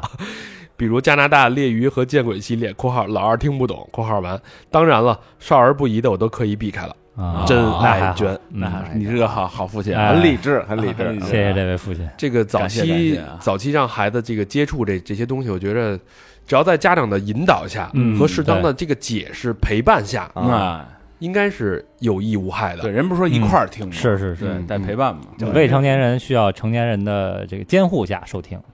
让孩子知道，就是将来可能有这么多些个活法。哎，嗯啊，老因为老大的想得清楚啊，哎，嗯人有有甲又又又投又捐了一个啊哎，呦，两捐啊，也是真爱捐啊。留言是，去年从战呼局张局那里学了一个词，知识付费，感觉很有道理。嗯之后就一直坚持，不管在任何公众号读到有意思的文章，都会打赏作者。哎呦，好习惯啊！好习惯啊，嗯，哥儿几个坚持做节目不容易，三好人生系列让我也很有收获，感觉哥儿几个很真，当然支持一下。最后想说一下，我感觉我家俩儿子就是非常难受这种状态，就是让他俩干啥都难受，有点叛逆期提前了。嗯，想给他俩一人来一件，但是没有儿童码， S 号可以的，小孩买大点儿的衣服，嗯是新对的，哎，能小孩穿长得快，没错啊， 括号老大一年级，老二两岁半，两哎呦，我可以可以可以，没问题。能被我干。哎对，一看你家俩儿子以后都是大高个儿，你这边给老大买一件，等老二长大了还能穿，是吧？啊剃起来能穿，我们这质量好，是没错儿，感谢王甲油，太感啊谢了不是王王油油油甲啊，啊有油点甲太感谢啊油甲，啊，谢谢油甲。嗯，下一个好朋友叫陈西西，哎呦，嗯呃，河北省石家庄的朋友嗯，没有留言，哎呀，一个双飞娟，感谢西西，嗯西啊，一个西，一个一个 飞，嗯，下回得多说点儿，哦石家庄的西西啊，嗯感谢啊。嗯，下一个好朋友哎，呦，听这嗓门儿啊，啊就知道是什么了啊，这不是土豪 券，啊，但是是十个双飞券啊，胜似土豪圈，哦我去，这个真真可以啊！小豪，这大这豪不是小豪啊，这大个这是土啊 大土豪了嗯啊！嗯朝阳区的朋友啊，留言是对三好的哥儿几个好，从《大表哥奇遇记》开始正式入坑。嗯三好确实让我的眼界、想法、生活态度都有了很大的改变，也是因为三好的好，狂安利周围的好朋友们。现在至少有四五个朋友都所谓的（括号啊）误入歧途，走火入魔。嗯，听了这么长时间，第一次捐款，这次把前几年的都补上。有个小提议，希望三好能请位浪人讲讲冲浪的生活。嗯，嗯，咱那个后海的那个有啊，啊，但是他讲的不是特特专业，对啊啊中国这行业就少。没问题，这事儿安排了，我去找去。嗯嗯，感谢小豪啊，嗯感谢小豪的这个慷慨解囊。太慷是慨了，是是金主有这么一个这个吩咐，那哎，我觉得这想法特别好，真的。冲浪这个选题一直都想我，聊，对我早就是不是是？划了划了？这他妈嗯狗脸！上回说这受众太小，也不知道谁真是。上回眼界窄了，窄了，窄了。窄了啊，感谢小豪啊，嗯感谢啊。下一个好朋友朝阳群众真好，胡伟南，胡伟上南海干嘛爸爸，啊？这是爸爸这呀是！爸哎爸呦呀，爸爸，上海市长宁区的朋友啊，啊，三好棒棒哒，爱你们哟！小明老师加油，双飞娟。哎呦这，是词春词，这这这这白熊的这个这个支持者啊，哎赞助商这是爸爸特别棒，特别有才的一个设计师。是对然嗯后他最让我羡慕的一份工作呢，就是他给那个美国的一个酒厂叫 Stone，、嗯就是爱喝精酿的朋友都知道，这都是我们那个朝圣朝级圣别的品牌啊。嗯嗯我跟小白特意去过他们酒厂，嗯哎他给 Stone 做设计，就是很多 Stone 的屏标、海报都是他设计的。现在回到上海做给那个白熊做做那个嗯设计设计工嗯，作也啊，非常棒。嗯谢谢 Bob 啊，我们在上海喝得也非常开心。对，嗯，好，那下一个好朋友叫张可能，北京市崇文区的朋友，嗯，留言是谢谢三好的陪伴，能够发现你们是我近期最快乐的事儿了，没有之一，两个双飞卷，评价哎太呦。高了啊，没有之一。嗯哎呀张可能我觉得你可能还会再捐 的，啊对， 希希望未来你捐款还有无数种可能。嗯哎一切都会有可能。当然，我们肯定也继续做好的节目啊，是吧？回馈啊，得对，得回馈给你。我觉得这期节目嗯对，得起所有人的捐款，对实至名归。嗯是吧嗯，最后一个好朋友叫浓痰拌饭呵，哎，这听着就下饭啊，这个啊，这上海市的嘉定区的朋友啊，不想吃芝士了，我这个最近拌饭。留言是喜欢小明老师的声音，哎呦，哎，喜是欢你这名儿，你就是喜欢小明那个，喜欢南城之光嗯啊，都是重口味的、全啊喜。欢脏的。祝三好兄弟早日富可敌国，双飞娟。嗯，借你吉言，嗯哎，是借你吉言。嗯，十周年的时候我们就富可敌国了，是吧？行啊，欢迎大家继续跟我们互动啊！嗯你看我这声音，嗯，大家去我们的微信公众你平这一口台，平浓痰啊，你小心的啊，卡嗓，我这是。微信公众平台搜索“三好 radio”，三好是三好的汉语拼音，radio 就是 R A D I O，或者去我们的这个微博搜索“三好坏男孩儿”，多多帮我们转发，多多帮我们留言，啊、或者去我们的抖音搜索“三好 radio”，三好坏男孩儿可能搜不出来了，还是搜三好电台也可以。啊，搜三好电台也可以啊。嗯然后最后就是我们还有 Instagram，还有 Facebook。好吧，那这期节目希望大家都学到了，嗯，感谢大家的收听，哎，大家支持，拜拜拜拜。